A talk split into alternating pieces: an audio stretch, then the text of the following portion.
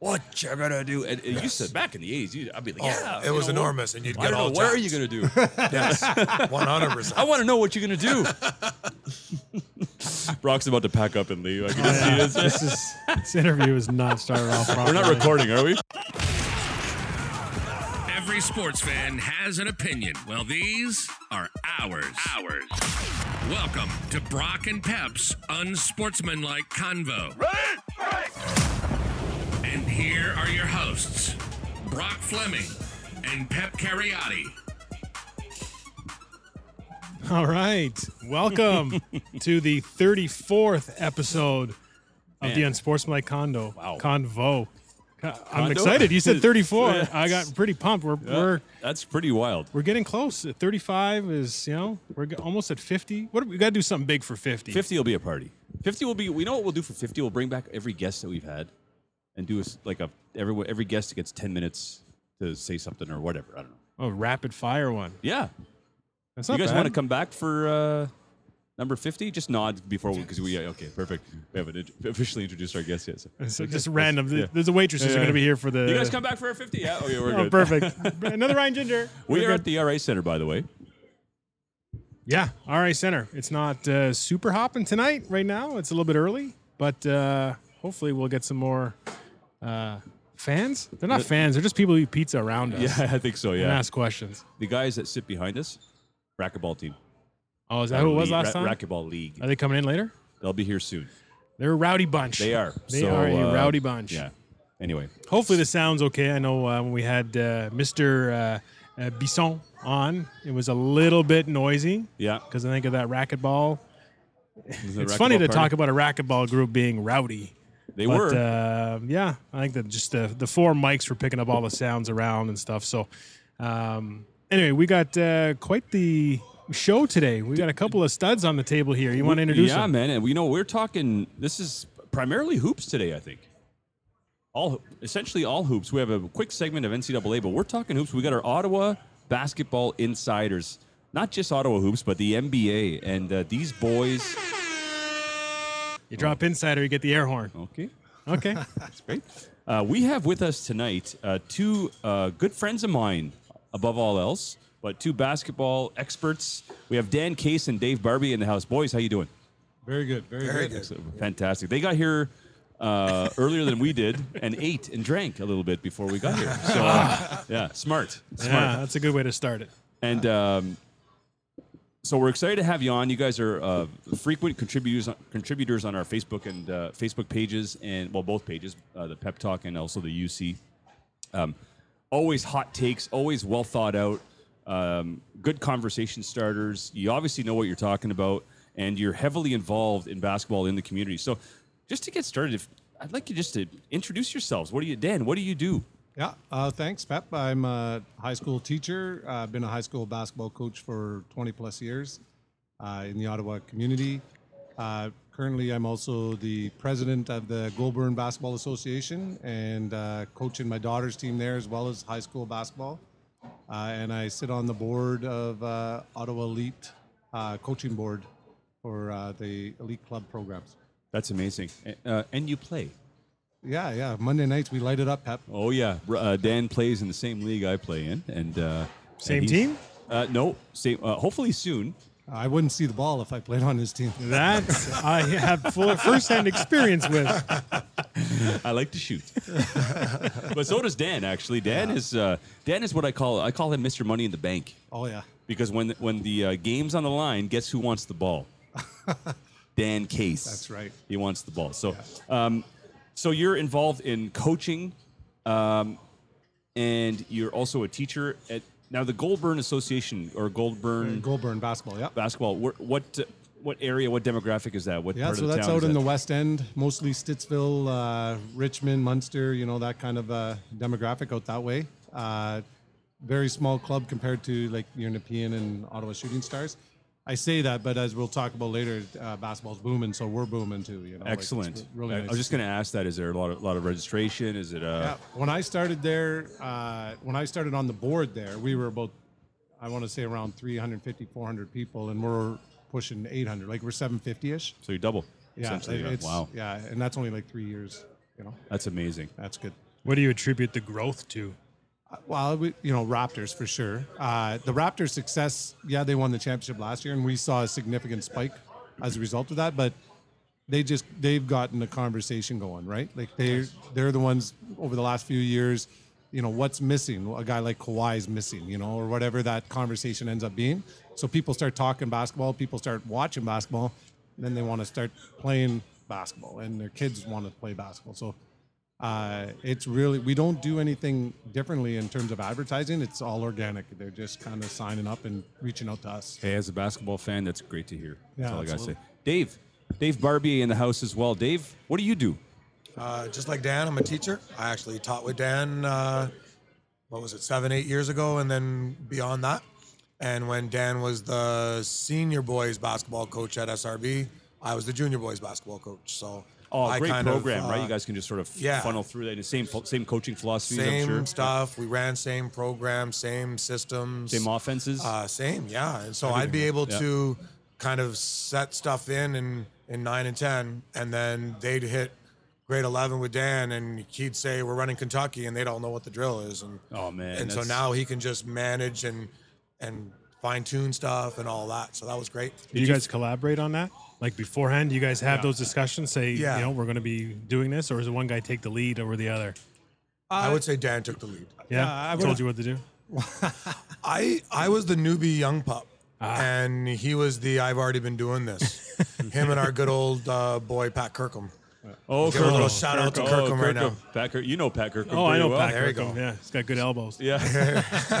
So like they would run a practice from say three thirty to five, and give us poor old junior boys the five o'clock to seven slot after them. The And junior so I would uh, I would go and watch their their practice, pick apart what they're doing, ask them questions, and then try to run the same stuff afterwards, and and then it just kind of built. We we would meet uh, preseason a lot of times if there was anything significant that we wanted to change. You you know you can't you can't make one size fit all. So you depending on the athletes you're getting or whatever, you know we're gonna go with a four out offense or whatever and uh, change some of the things we want to do on our press or whatever. You know, we would talk about those things and. Yeah, when I get those guys, I'm not introducing anything. I'm just refining, and we're picking up the pace, and we're Yeah, maybe a kid's grown by to that it, time, yeah. right? Or, or For that, sure. yeah, the, the kids that have funneled through have gotten bigger or smaller or whatever, or grown into their body. Yeah, he'd even like he would pick apart kind of things like I'm doing the senior team, and you know, Dave, we really have to work on this. Is that something you can focus on with the juniors? And so then that would be my job, is kind of be kind of his grassroots to his his offset championships. Uh, And would you say that other other schools try to emulate that? Have the coach? No, eh? That's a ra- that's a rare situation. you know everybody has their own model like some uh, there's a there's coaches out there that they coach the kids they get them in grade 7 7 to 12 school they'll coach them right through 7 junior senior you know and that's their model uh, glebe those guys they they would take those kids in junior and then move up with them whatever so everyone has their own approach i didn't have to do that right i stay i stayed as the face of the senior team Jay Yeah. stayed face of the junior team and it worked for us that's just the approach we took And Dave, Dave you said w- was. Are you still currently coaching? Are you still currently teaching in the same school? And I'm still at board, and Dan's moved on. Yeah, I moved on a while back. Seven years ago, I moved to Lisgar. Now I'm at Earl of March. Earl of March. Okay. Yeah. Okay. Awesome stuff, man. Awesome stuff. And you're obviously involved, still involved in coaching. Uh, I coach. I'm a club soccer coach. Club soccer. Oh, and I fantastic. do our school wrestling team. And so I don't do the basketball anymore with three kids at home. Life's a little bit too busy, so the basketball took kind of a side. I'll help out the coaches that are in now. I'll talk to them a little bit about some of the players coming in, some of my thoughts. It's just a question of finding the time.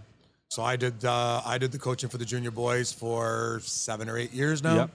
and then kind of it took a side with my other coaching commitments and family commitments. It became too much. Of course, I, I, I- I got out of coaching for the exact same reason, uh, minus the kids and family. But it just work and life and life got just too hectic to. You really got to commit to it, right? like you you don't, especially at the high school level, the kids know when you're sort of half into it or not. And I, when I got to that point, I had to get I had to get out of coaching because I didn't feel I was doing the kids justice. And you know, our my last year coaching, our record showed um, it was an indication of how much effort I had put in. Effort's the wrong word. How much time I had, co- had committed or not committed. So, um, good on you both for continuing to help kids, youth. Um, super important. Uh, it's, Brock? it's funny you bring up the coaching. I just had a discussion today with uh, a couple of guys in the football community, and one of the things, this certain program that's going to be uh, uh, coming down the pipe fairly soon, uh, talked about starting younger with the kids, but really making an emphasis on younger coaches and really developing younger coaches because the fact that once we get into that stage where we're married kids we start having more commitments and they're pulling us away it's really hard to commit to a, to a team. And the development of these younger coaches is paramount to the success of the program. Do you guys find that same sort of need and requirement in basketball or do you find there's a lot more guys ready to sort of take the reins? I don't know of basketball I'll, I'll say have two lenses on this one because the club lens and the high school lens, right? So because basketball's booming like crazy, we need the we need the people to step up to give these kids the coaches they need to be able to play. Uh, it's tough.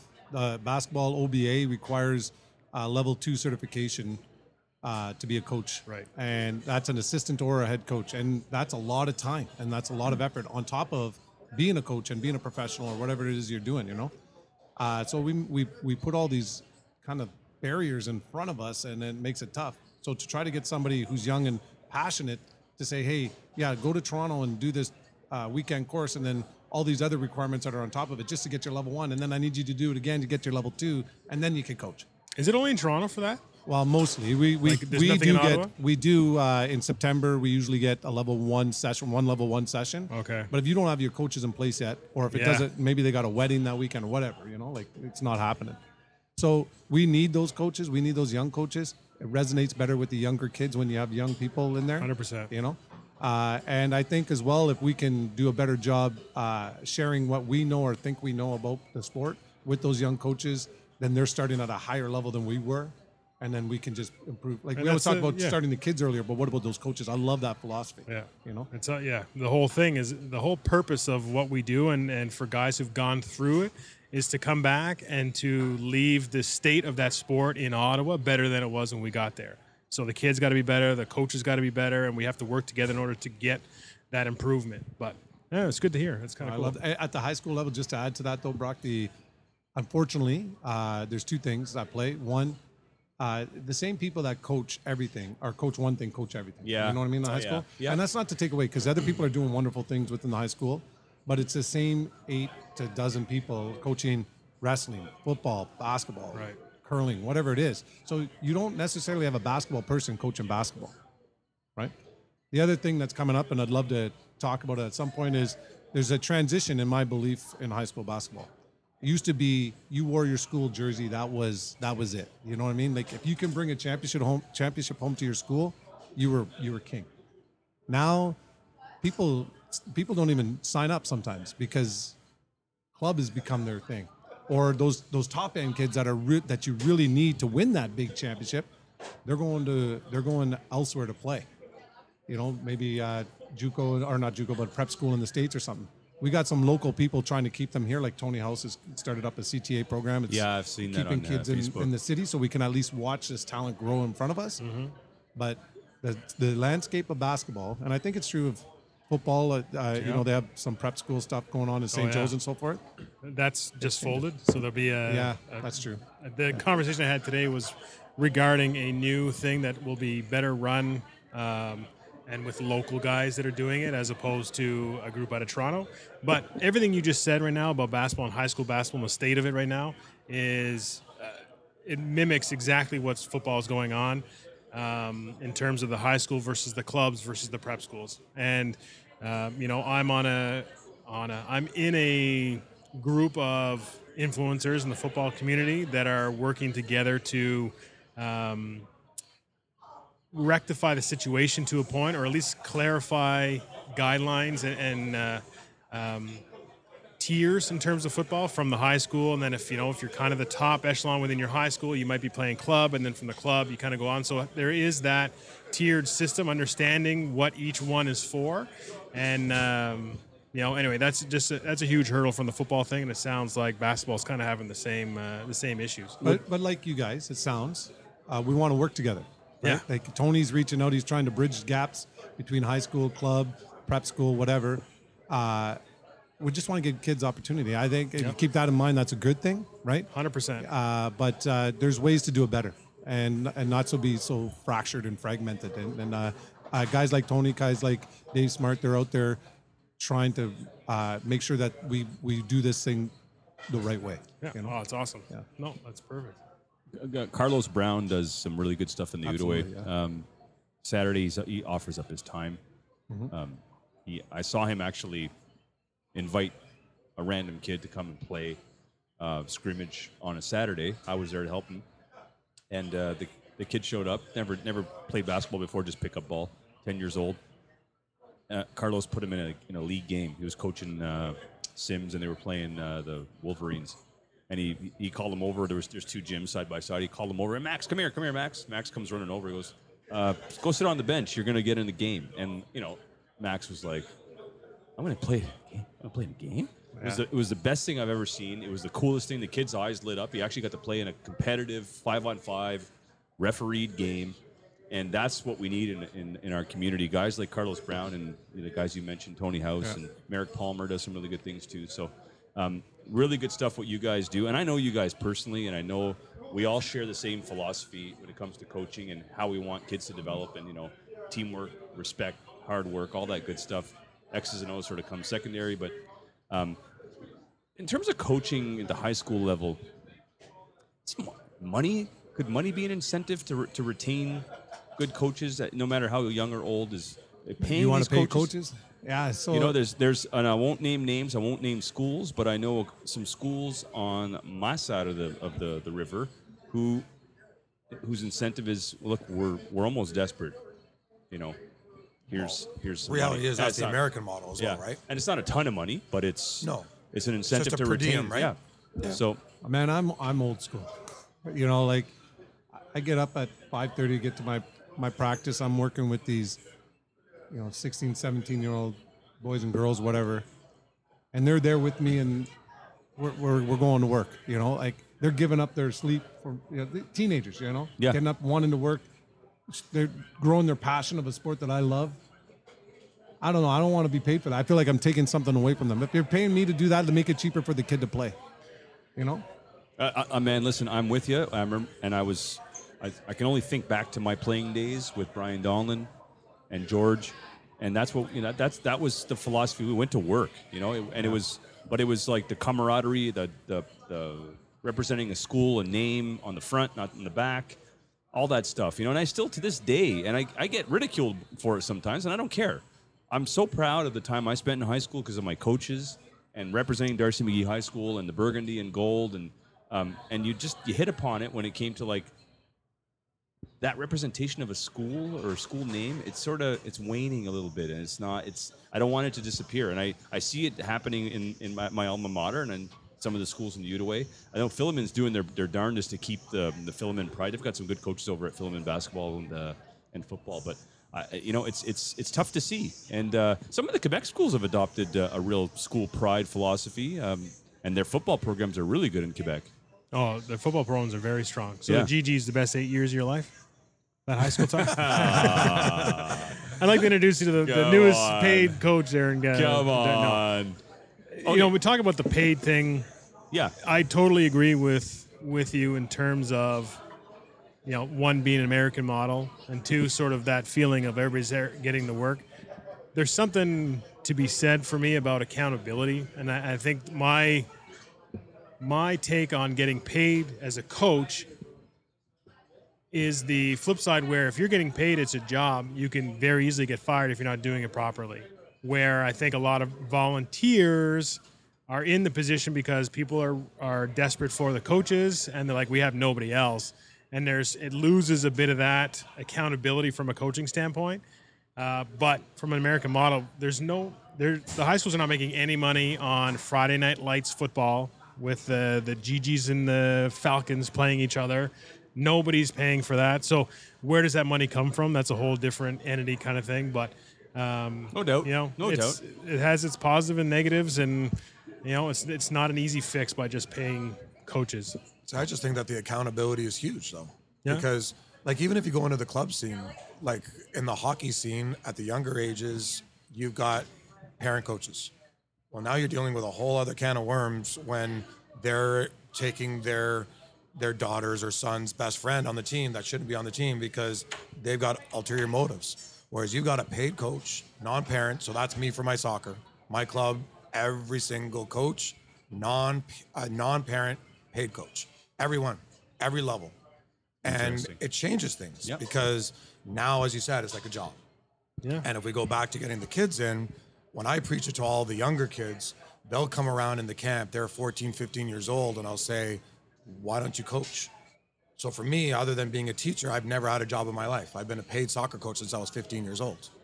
And it started out as a I could be a referee and get paid 10 bucks for a night, or I can go and coach and get paid 10 bucks for a night. Right. Well, I'd rather go and, and coach. If I ref, I got to deal with people like Dan Case yelling at me. Like, uh, so I'm I'd rather coach. Yeah. And so I sell that to all of these young kids and tell them, come on out and coach. We'll give you ten bucks a session. And now all of a sudden they've got their part-time job. They don't have to go to McDonald's and flip burgers. That's a club team, right? That's a club club team. So high it's a school little would different, be different from high school, but yeah. for sure. But again, if we want to be able to retain these coaches at older ages, Dan's lucky he's got a sympathetic wife. I'm lucky I've got a sympathetic wife. Right. But for a lot of people, like I used to coach, our in the fall I would coach soccer, winter I would coach basketball and wrestling at the same time, and then the spring I'd coach soccer. And at some one point, my wife said, "Enough's enough. We've got three kids at home. I need you home." And so I had to make choices. Now, if I was getting paid, would she be, you know what, coach a second team because we could use that couple grand? Yeah, yeah, sure. Uh, And maybe that ends up keeping me around coaching a little more because I can now justify it at home. I did that with uh, when I was doing the prep school St. Joe's. I was coaching for them, and it was a paid uh, thing. I initially agreed to 50% of the time, so I was going to do half of it with another coach. He bailed, so of course, you know, I'm pretty pumped up about it anyway. I like having the control and, and helping put systems in and working with the kids. So I had to renegotiate for doing a larger chunk. And those negotiations started with my wife before I got to them. course it does. And whatever I renegotiated, uh, I'm like, well, that goes to you because you gotta, you know, take care of the household. So I had like two negotiating uh, t- sessions to make sure that I can do it. It worked out okay, but uh, uh, yeah, like you, know what? have to think of it. You know what we could do if we did a better job as uh, maybe leaders in our community sport is grooming those younger kids that we're coaching to aspire to be coaches. You know, like uh, a guy I coach with, Jeff Edwards. Uh, he's often his motto is, "I want these ladies involved in basketball some way, refereeing, playing as women's league, coaching, whatever it might be when they're when they're our age." You know. Jeff Edwards from the league. Uh, from the league, yeah, Yeah, yeah, uh, okay. And uh, there's a kid that I coached years ago. I actually cut him one year, and when I had an exit interview with him, when I cut him, I said, "You know what? You know the game. I see you more of a coach than a player someday." You know, and didn't didn't really wasn't all that intentional on my part. It was a conversation I'm having with a kid, but I really believed it at the time. But years go by, I forgot about that conversation. He comes back to me and he says, Case, you remember when you told me this? And I said, Yeah, yeah. And he's coaching Algonquin women's basketball. And he coached high school and he's done club and he's incredibly involved in the Ottawa community. And I didn't mean to do it. I didn't intentionally do it, but I had the conversation and said, I see a coaching future for you. Like how many times are we I wish I had more of those conversations. There's more kids Sure. who I've coached that I saw that in, but I never told. Right? If we did more of that, have those conversations, maybe those people aspire to be coaches. Because those are the people you want coaching, right? Those natural leaders that you Absolutely, see. yeah. You want them coaching. Absolutely. So You ever tell a kid that you should be a coach, not a player, just because he's not a very good player? well, that's what happened with this guy. But it was true too, ball though. and took it and ran a touchdown. He But it was touchdown. totally true, though. He was he was a better coach than a player. For That's sure. awesome. Boys, uh, wow. So if the intro is anything like what the rest is going to be, we're going to be on fire. We're going to take a quick break. When we come back, Brock's got five minutes of NCAA action to talk about, maybe longer than five minutes. We'll, we'll shoot for 10 minutes. And then uh, we're going to get dive into uh, some of the content here. We got a lot of basketball talk to, uh, to get with uh, Dave and Dan. Uh, so we'll be right back. All right. One, two, three, four, five, six, do it.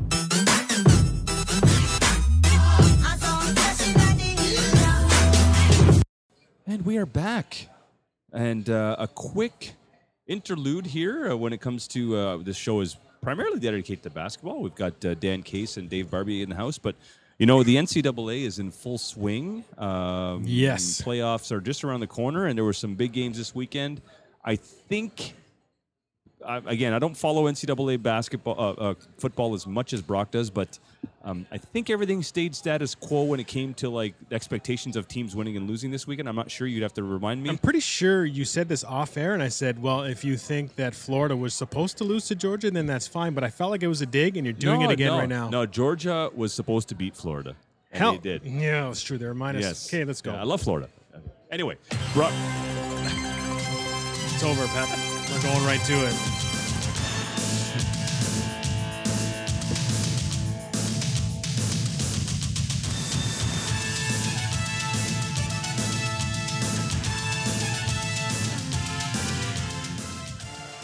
Uh, Pep, you should have played trumpet back for in the. those of you who don't recognize that music, it is it is the theme for college football Saturdays. SEC on CBS. the SEC on CBS, specifically the SEC. specifically the SEC. I am an SEC homer for anybody who does not remember or know. I'm a huge Gator fan. I believe the SEC is by far the best conference in the country. And uh, that opening theme song gives me goosebumps every single time. I know, uh, and you just you start doing the YMCA stuff with it, and everything. It's wild. yeah, I don't know. I got a little, yeah. Little Big- you were playing the trumpet too, Yeah, so let's give bad. it a. All right. big weekend in college football. Um, quick analysis of what happened this weekend. What do we got look, looking forward to this upcoming weekend? Brock, the floor is yours. The floor is mine. Week 10 has come and gone.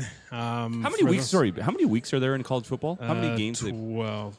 It's just a twelve-game season, eh? 12 and then the championship. So it starts to weed off. So uh, Florida has Vanderbilt, Missouri, and then Florida State. So there's three weeks left. They have a couple bye weeks in there, but it goes, you know, 12, 13 weeks, and then a championship week. Florida State fired their coach.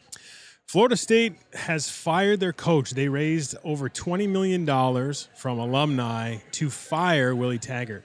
So Willie Taggart is by far the smartest man I think I've seen in college football. He came and transferred out of Oregon.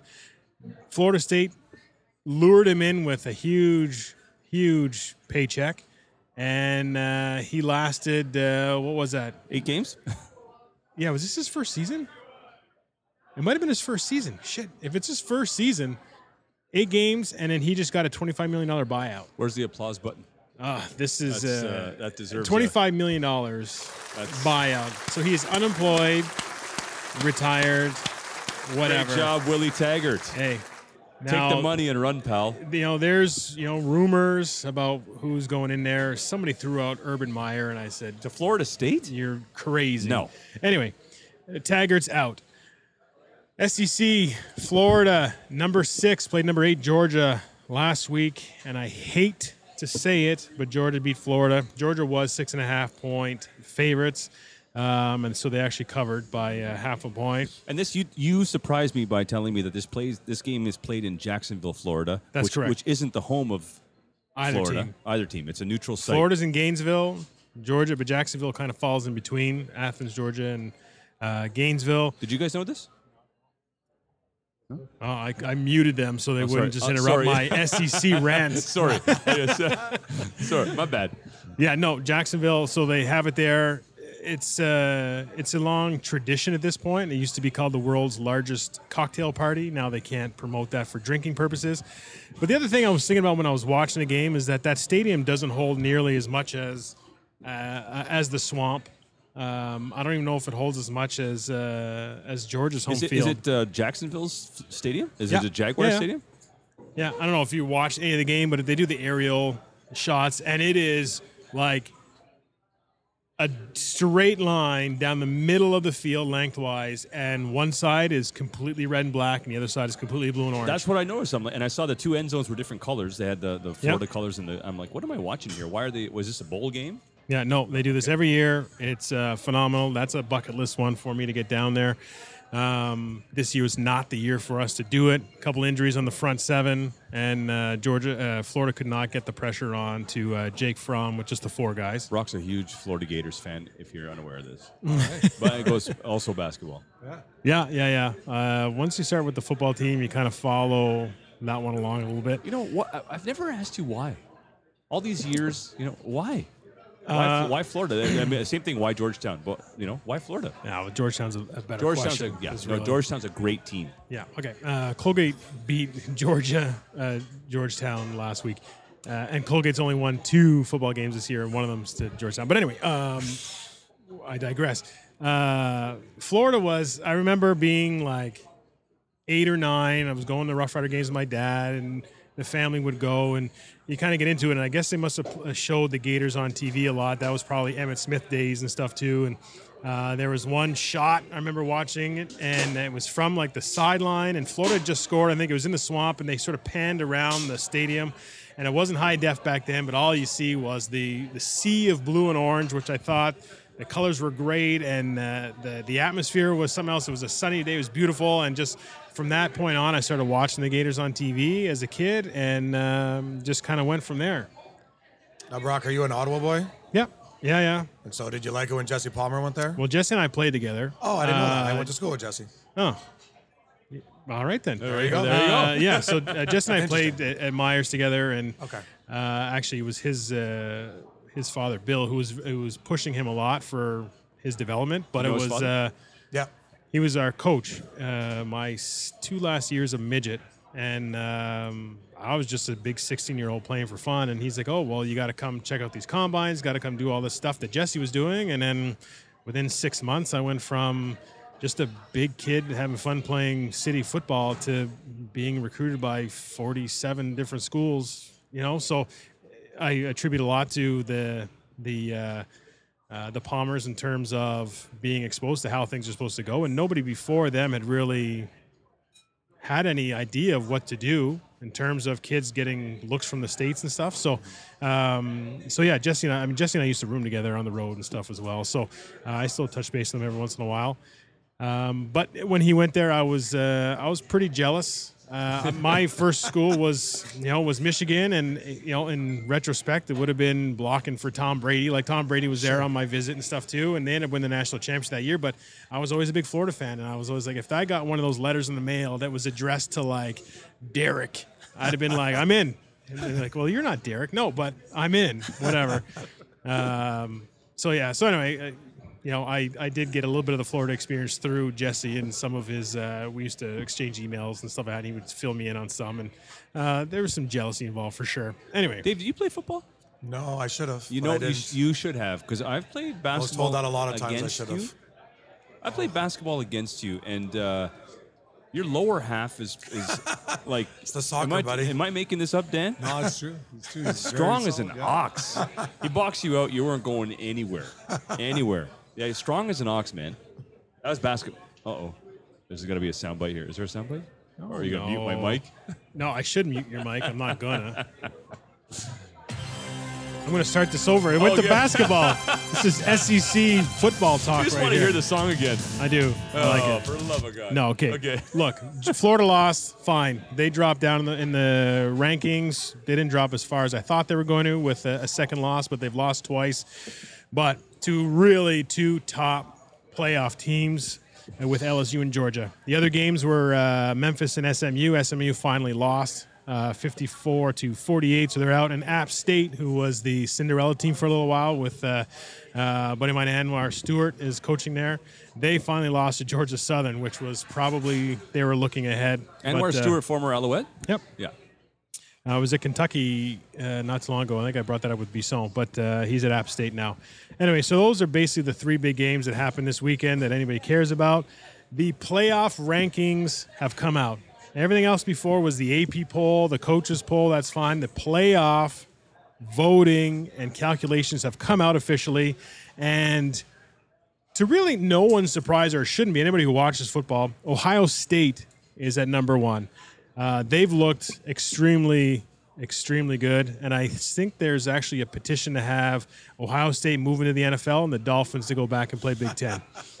so Ohio State's at number one. I LSU, Cincinnati, uh, but that's another story. LSU is at number two, Bama at number three, and Penn State sneaks in at number four That's for the team. top playoff seeding at this point.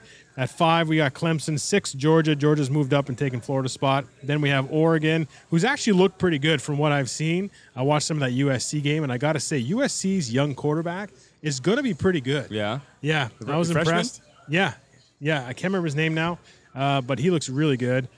And uh, I thought maybe they'd put up a shot against Oregon, and uh, Oregon ended up running away with it.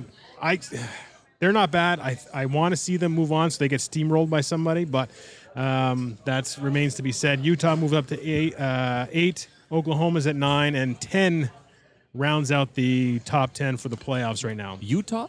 Utah, the Utes. The Utah Utes. Yeah, they're at uh, number eight. They're undefeated right now. Keith Van Horn. You play for Utah? Yes, he did. Oh yeah, was he an old lineman? Was he a quarterback? No, I didn't think so. Focus. Sorry. This is an oblong ball.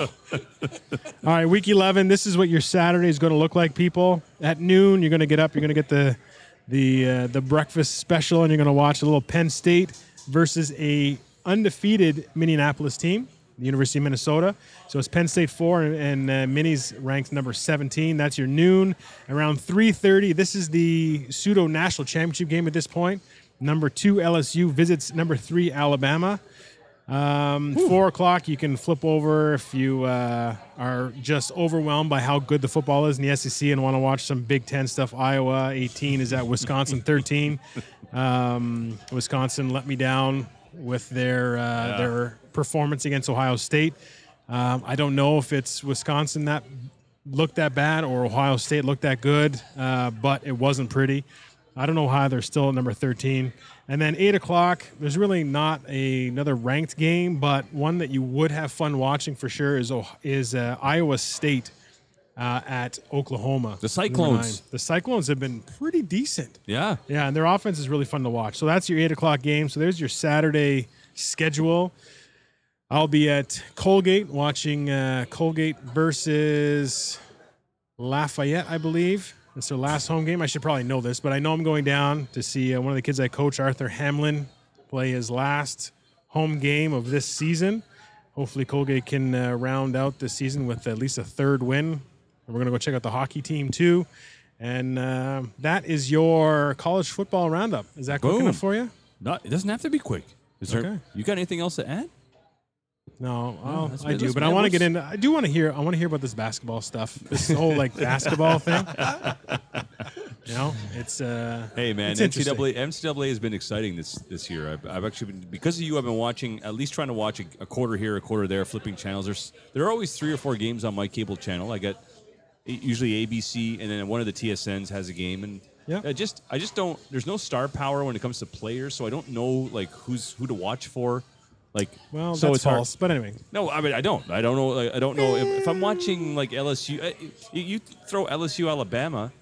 You know, I know they're two powerhouse teams, but there's no like unless I watch the pregame and, and listen to the guys talk about the players. If I just flip it on, I don't really. I don't know who to look for or who's if a, if a receiver makes a great play, is he a star receiver or is it just a great play? So there's I, I don't know. so tune in half an hour early. They give you the rundown. Well, you know, I've got groceries and uh, things to do in the morning, but uh, and at work in the morning. Saturday, Saturday's not a great day. Saturday is a great. It's a day. great- Saturday is a great day. Yes. Okay, we're going to take a quick break. We'll Yeah. come back and we'll uh, we'll, get get, into- into this basketball stuff. Yes, sir. All right. Fine. Go. One, two, three, four, five, six, two, eight.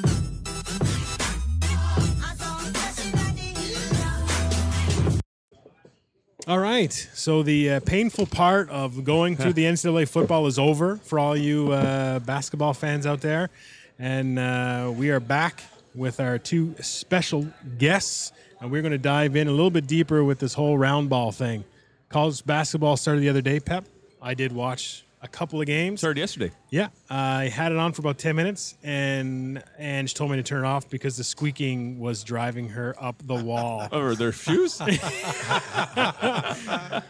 There is a lot uh, more squeaking in, in college basketball because the guys are actually moving. True.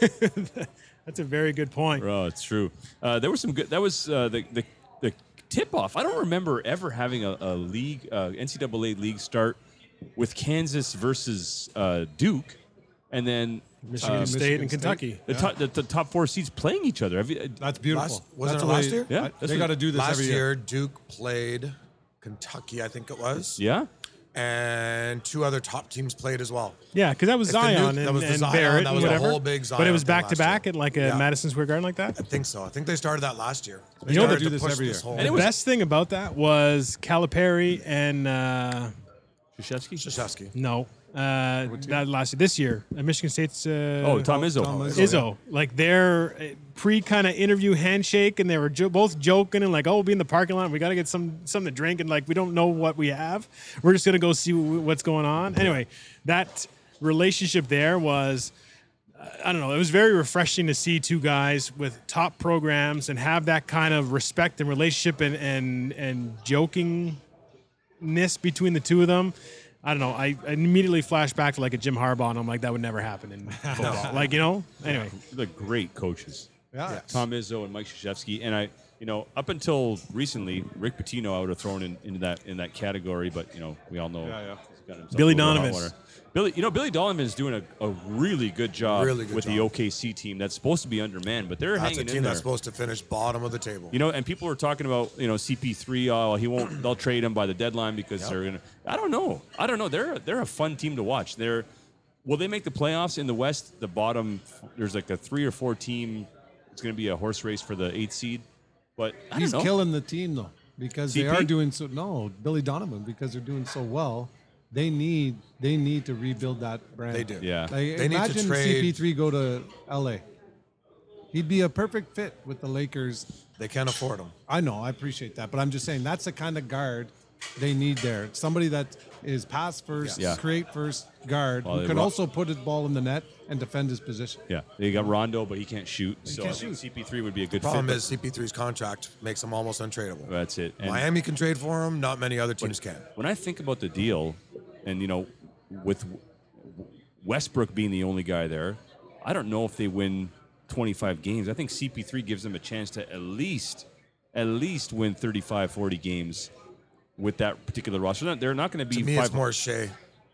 Shai's been a stud. yeah, uh, Gilgeous-Alexander. Yes. Yeah, he's been. That's. Uh, I He's think been that- next level. I think that's that's been a good deal for them. Yes, You know, very so good. I've been deal. pretty impressed. Um, When you think about all the picks they got back, yeah. just wait for it. Oh yeah. Oh yeah. A couple years down the road, you're gonna be like, "Holy cow, they got all that."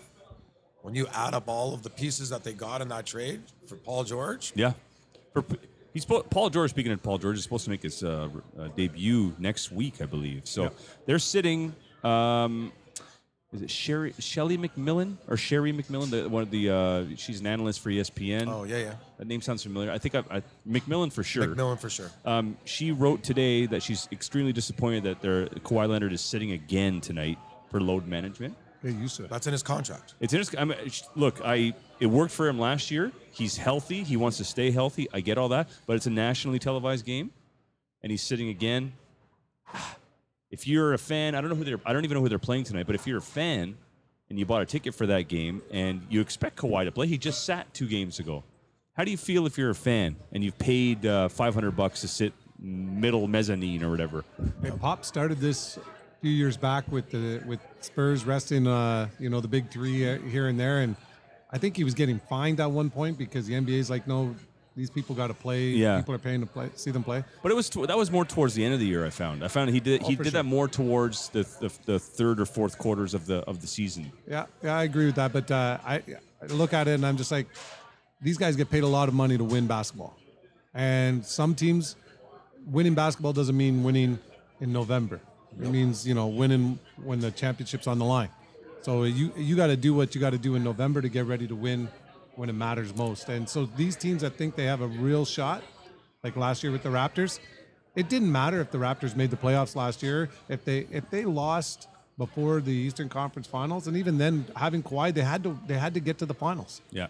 And so everything every time he sat was an investment into the playoffs. And I think- nobody who sorry, nobody who went to a Raptors game where Kawhi didn't play is thinking back now saying, "Ah, crap, I was at this stupid game. I didn't want to be there because they've won the championship." Everybody who's a Raptors fan, I'm sure, is ecstatic that we won versus oh, you know, Kawhi didn't play. The, the reason we won is because they managed Kawhi and his health Absolutely. throughout the No. season. And you'd be hard pressed to find someone to argue that. That's no. I'd say that's. I'm just. I'm just saying, as a paying fan, who's maybe bought their ticket four months ago or three months ago, whatever. You expect to see you're going to see Kawhi because the Clippers don't really have too much else. No offense to the Clippers, but it's it's Kawhi and the Paul George show. I'm not going to see Patrick Beverley or Montrezl Harrell. I don't give a shit about those guys. I'm going to see Kawhi, and he's not he's not in the lineup. Where where really hurts the league, so I'll give you this, is when he travels and he doesn't play when he travels. See, when he plays at home, you have 41 chances to see the guy. So you pick the wrong game, ah, shit. You know what I mean? Try again. But that's Yeah. what they tried to put in, right? They tried to say if you're going to sit someone, load management, all whatever you want to call it, you've got to sit them at home. Because on the road, so like my buddies, we were going to go and see the Raptors play over the March break last year against the Lakers. LeBron coming to town. We looked at the price of the tickets. Nosebleed was a couple hundred bucks. We're like, holy cow, really? Yeah, but we got to see LeBron. Things fell through. We didn't go. LeBron didn't play. Oh wow! And we were like, wow, I'm so glad I didn't drop that money to go Wow, and see. right?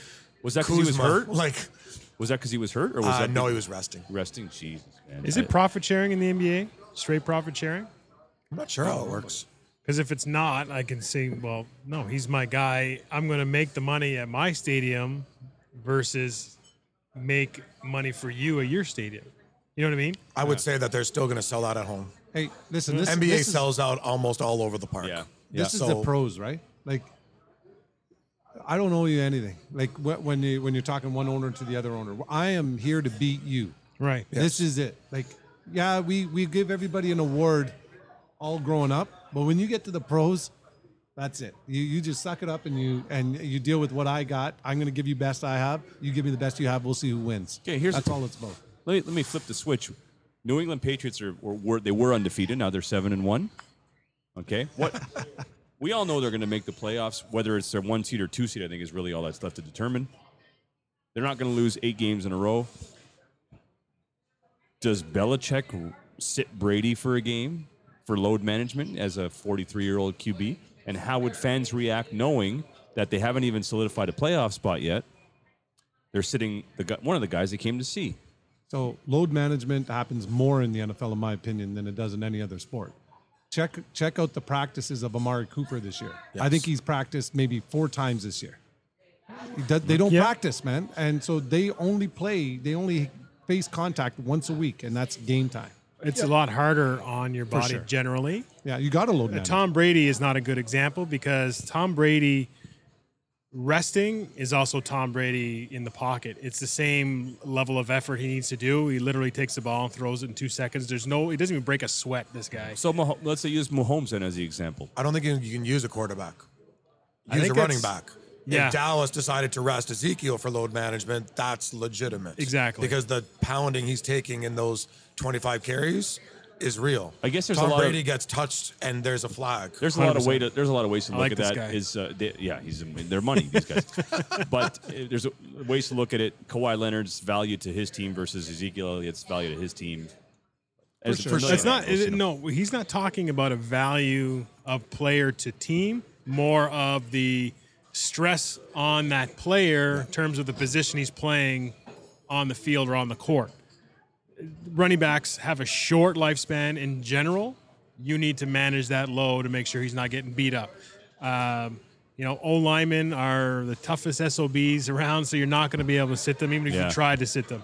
D linemen, you know, receivers, you know, the cutting and stuff they have and the hits they're taking, maybe you rest. Quarterbacks don't fall into that. Yeah, I guess my, my point being as a fan, am I going to miss Zeke more than I'm going to miss Kawhi if I watch I'm watching a Cowboys game live? So Do as I a, even notice as a gone? Steelers fan, okay, let's put it this way: I'm not going if Ben's not playing. Anyone else? I don't care. you're not going to go to the game. Somebody says, "Here's a couple tickets to the game, Steelers game." You got to watch Rudolph uh, throw the ball.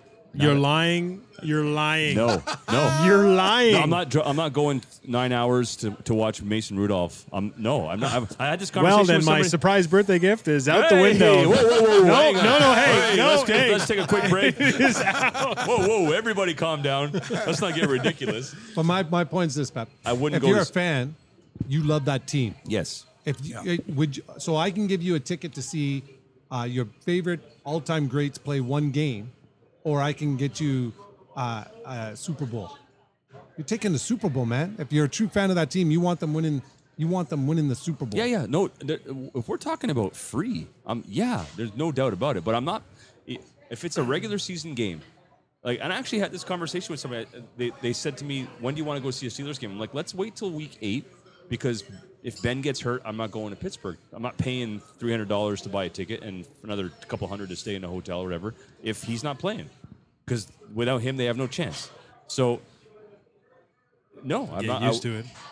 well, he's look, man. Terry Bradshaw ended his career very in the same fashion. You know, blew his elbow out, came back the year after, and blew his elbow out again. So, but my point is, no, I wouldn't go see them unless unless you gave me tickets. I, I just think uh, it doesn't matter the sport. If you uh, if you have a team that's load managing some players, uh, they're doing it to win. And if I'm a if I'm a passionate fan for my team, that's what I want first and foremost. The team that I I- I think the Raptors have changed the conversation of sport with that word load management. We didn't hear about that word until the Raptors did it. okay? Absolutely. So now you have load management talked about in other sports, hockey, football, whatever. They've changed that conversation. Yep. If you're not load managing, you ain't trying to win. You think the Clippers are, are pulling load management this year if the Rappers didn't win? Exactly. I say- Yeah. Well, Did I but say that part of it again I is feel it's like in his contract. Dr. right? Dre is playing for the. uh, I bet. I, I you. I bet you it's in his contract. I bet It- you. 100% is in yeah, his I bet you contract. said, you know, I read that somewhere. But for the amount of money you're paying for a player like that, before the Raptors did it with him and won, you would be very criticized by people saying you're paying him this amount and you're sitting him for 30% of the games, but you're paying him X amount of dollars. Did he not bring his trainer with him? Is that to clip Yeah. L.A.? Yeah, I think so. So I, so I got one more point I'll make with that though. Like in football versus basketball. Football, you have a 16 game season. Basketball, you got 82 games. You have 16 chances to get that timing down on all your snaps and your reads and everything else that you got to make at a very high level under extreme amount of pressure. That's not a lot of chances to get all that stuff scientific. You get 56 games in basketball instead of 82. I think you could still tighten that system up. You can get your timing down with your teammates. You develop that chemistry, whatever it is Sure. you, you want to call it, right? Yeah. So load management in uh, basketball much easier than in football, where so much on the line. Uh, you And get it shows. It shows in the first two weeks of NFL for sure. that they're not sharp. They're not. It's not great That's because football. of the load, like the the preseason load management. It's not even. It's It's not even f- like funny anymore. It's it's it's. Or I guess it is a running joke. Like four games of preseason, and ninety percent of the guys aren't really playing. Like you don't need four games to decide whether or not a player is worth keeping. You should have your idea there, uh, your your roster pretty well set up. It should be max two games. You know, I don't think you extend the season either, just from uh, uh, I'm good with that. I'm good with that. yeah, you got to cut it down. Nobody Oh. cares about preseason anyway. So, do football is the only sport that practices more than you play. I think, really, and so that's the, the a lot of the load management comes within the practices as well. So you say, okay, we will manage those loads like Amari Cooper um, in practice, so that he can play those 16 days. You know, so there's it's a little bit different in that sense where you can load manage within practice as opposed to being a, a, a paid event that people are going to watch. But pro sports is pro sports. You're not going to lose. Those owners know you're not losing fans if you don't play Kawhi one game. You have a couple guys that are disgruntled and ah shit, I paid a little bit more money for these tickets than I should have. But maybe there's somebody else in the opposite team that you're watching. Like you get your entertainment value, and those guys are still going to come back. Nobody's not coming back to it because of that. So- Yeah, and I think when they get Paul George, that would be it's going to be a little less of a conversation. I think most he's most of the fan base is coming to most of the games anyway. No, absolutely. It's more the people that are traveling distance for it. Well, look at and the if Knicks. it's for my home game, I don't really care. Like if I went to the Raps and Kawhi didn't play, I'm fine. I've got all my other Raps to see.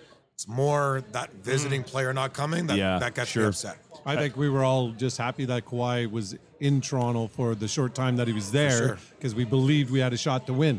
And that's what I'm saying. It's all about winning. Yep. yeah, hard. Speaking of winning, we're actually going to finally get onto our agenda. Hey, woohoo! the Raptors. we already touched it. We quickly touched upon this earlier, but the effect the Raptors championship had on uh, youth basketball in um, certainly our region, but in Canada in general. Um, some of the stats in Ottawa Gatineau actually came out, and um, different associations were saying that re- registrations are up 25%, and they attribute that to the Raptors title. Now, you guys both being involved, um, accurate, Yeah, absolutely. maybe higher like what 25% is what they use Yeah, they're they using it based on just one year. Uh, I'm talking probably 50% in the last three to five years. You know, uh, Because of their success. because of their success. Just the conversations they start, just the interest they're generating. Here, here's a conversation in basketball at the executive level right now. We don't have enough space for all these people who want to play basketball. We don't have enough gyms for all these kids that want to play. Yeah, so That's to- the they have to conversation cut registration, right? Yeah, it used to be, how do we get more kids wanting to play? Now it's, how do we tell these kids they can't play? Wow. Right? The conversation is changing, and for uh, you know, we're trying. The city of Ottawa, uh, the clubs, we're we're all trying to come up with creative ways. But you know, we see gyms sitting empty at times, man. And I know as a club president, I could put three, four teams in that gym in any, any given night. You know, It's not like hockey where you get the, the rink needs maintenance and whatnot, and you've got adult leagues and you got all that. It's different. I've looked into trying to build a, a facility like the Hoop Dome that they have down in Toronto or something, right? Get, let's get something like that going here. I've talked with uh, uh, a, com- a company called Right Way Basketball. Uh, they said they would run it during the day where they would do like uh, fitness classes for you know the elderly or disabled people during the day, so it doesn't sit dormant during the day. I said that's fine, but I just want my teams in there in the evenings and on the weekends. We had a good philosophy, a good goal, but where do we get the land? We need city to buy into this to help us uh, with the with the partnership. Um, maybe a construction company or other companies to invest in their community. You know, uh, as a nonprofit organization, we have some resources, but we're they're very limited, admittedly. But that's what it's going to take. You know, some of these rinks are talking about shutting down some of these hockey rinks, I've right? s- I've heard, Maybe yeah. we turn some of those into basketball pads. You Why know? not? You know, uh, Tom Brown Arena, the Tom Brown Court. yeah, I mean, it, it might be the way to go. We, it, it is sad. Like I, I, back in, we open our registration uh, June first every year. We usually close it around mid September. Back at the end of August, I was saying to my executive, we might have to shut this thing down. Wow. because we don't have enough spots to put these kids. That's you know. surprise. Like from a football standpoint, and now in the hockey thing, you you think of rinks being scarce because there's not a lot of them, and you think of with, football training, we're in the wintertime we're always looking for domes, right? And our whole big long-term plan ideal would be to with it we get the nonprofit and put up a dome that we can use for all football related type things. Never in a million years did I think basketball had the same problem. I kept thinking like basketball would be so great because there's a gym on every corner, there's schools all over the place, everyone has a gym. So I think that in my perspective is that it's easily accessible to find a basketball court if you wanted to do it. But you're saying that it's it's not, which the- is surprising. A lot of They're booked, issues right? like- they're grandfathered through from past bookers. Ah, and so, Dan's four buddies who do volleyball book out the gym, and they've had it for the last 17 years. Uh-huh. And you look at the gym, and there's a volleyball net up and four people playing, and you're like, you got to be kidding me. I Or could, we I lose could our put fir- 30 kids in here to play basketball right now, but I've got four kids in there doing that, or two people playing badminton. But they've they get grandfathered through through the community use of uh-huh. schools. Or we lose our facility mid-season because baseball wants to start up in January. Yep. you know, or other sports that who's on, who are not in season, but they want to start their training now. And you're Soccer's just one like, of them. Soccer does uses the gyms Dar- all the time. Darcy Dome. Guys, we took up that time slot. It was it wasn't it was a later time slot, seven to nine. We used Yeah. to play. Yeah. But that was uh, we gra- we got grandfathered That's in. grandfathered through all they the way. All the, George would would uh, organize all the practices ba- based around us on Wednesdays. Yep. So I, I get it, you know, and it's. It, on top of that, you need a qualified educator or a janitor to commit to opening the doors, and you know, like there's there's there are other issues that I guess we don't see. well, and the cost when you do it through the high schools, the cost is minimal. On the I don't know what it's like on the Quebec side, but over here, it's there. There is a cost, but it's not nearly as steep as it would be if I'm running the rec centers. The rec centers are probably three, four times the cost. But if the people want it that much, then open up the rec centers. Let us book these things, right? Yeah, Like uh, yeah. the ki- the kids want to play basketball. Uh, I, I see in uh, in my community in Stittsville the uh, what used to be called the Goulbourn Rec Center. The gym is sitting there empty. You know, it's sitting there empty, and we can't book it.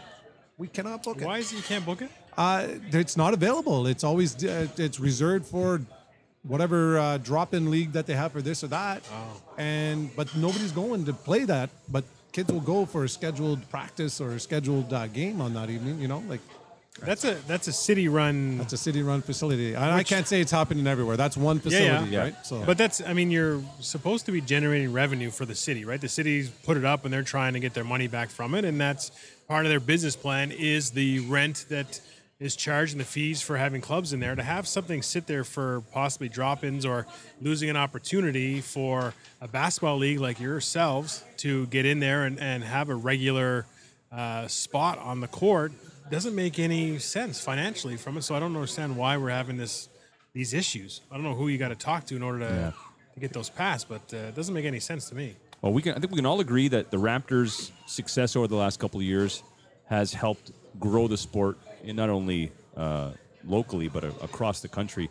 I've been to. I went to four years in a row. I went to a Raptors game. Well, when they started doing really well, like when Valanciunas started coming to, coming into his own, and Dwayne Casey took over, and uh, what a cool experience! And it got cooler every year. And when Drake uh, came on board, I know Drake has his fans, and you know he's got his critics, but it's freaking cool, man.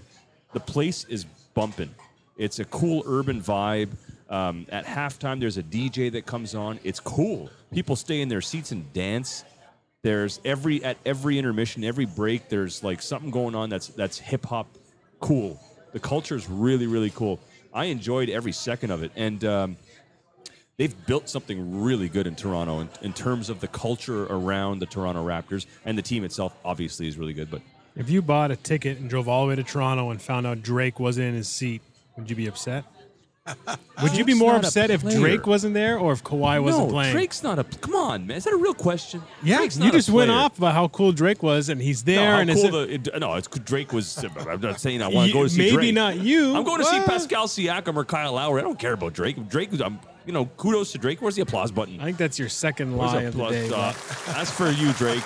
Okay, I know you get a hard a hard time and a bad rap because you're whatever weird, but and it's only Americans give him a hard time. yeah, 'Cause he's it- Canadian. He's done really well, and you know he hosted the ESPYS one year, and he was funny and engaging. Anyway, I like what he's done with the culture. The uh, Raptors official ambassador is that his title? Yeah, that is. He's done a great job. No, But I, well, I think you're speaking to a, a lot of lot of leagues. These other leagues, they look to the NFL model, and they're. I, I think they see a good business model. How do we make uh, people's experience at our games an event? Because the NFL, you go to a game, it's an event. It's not. I know they only have 16 games, but if we can do that across the board, NHL, NBA, MLB, if they can make each experience an event, people are going to go and they're going to buy more tickets and, And- they're going to be there more often. and that's what it is. That's my that was my experience. So is Drake to the Raptors what MC Hammer was to the Falcons? Geez, you know what? That's Is not that a what's bad happening right comparison. now? You know what? That's not a bad comparison, pal. That's not a bad. No, that's that's. You know, I mean, Hammer. Jeez. Oh, Hammer. That was weird. Um, the Raptors themselves. Let's get into the actual nitty gritty here. The Raptors themselves. They currently sit at four and two. I think they're playing tonight. Um, They're fifth in the East, but again, we're early on, six, seven games in the season. Um, they're behind Miami, Boston, Philly, and the Bucks. I think we all agree that you know Boston, Philly, Milwaukee, and Toronto were sort of pegged to be the top four. The bottom four could be a handful of anybody. And I mentioned on our last podcast some some sleeper teams to look for.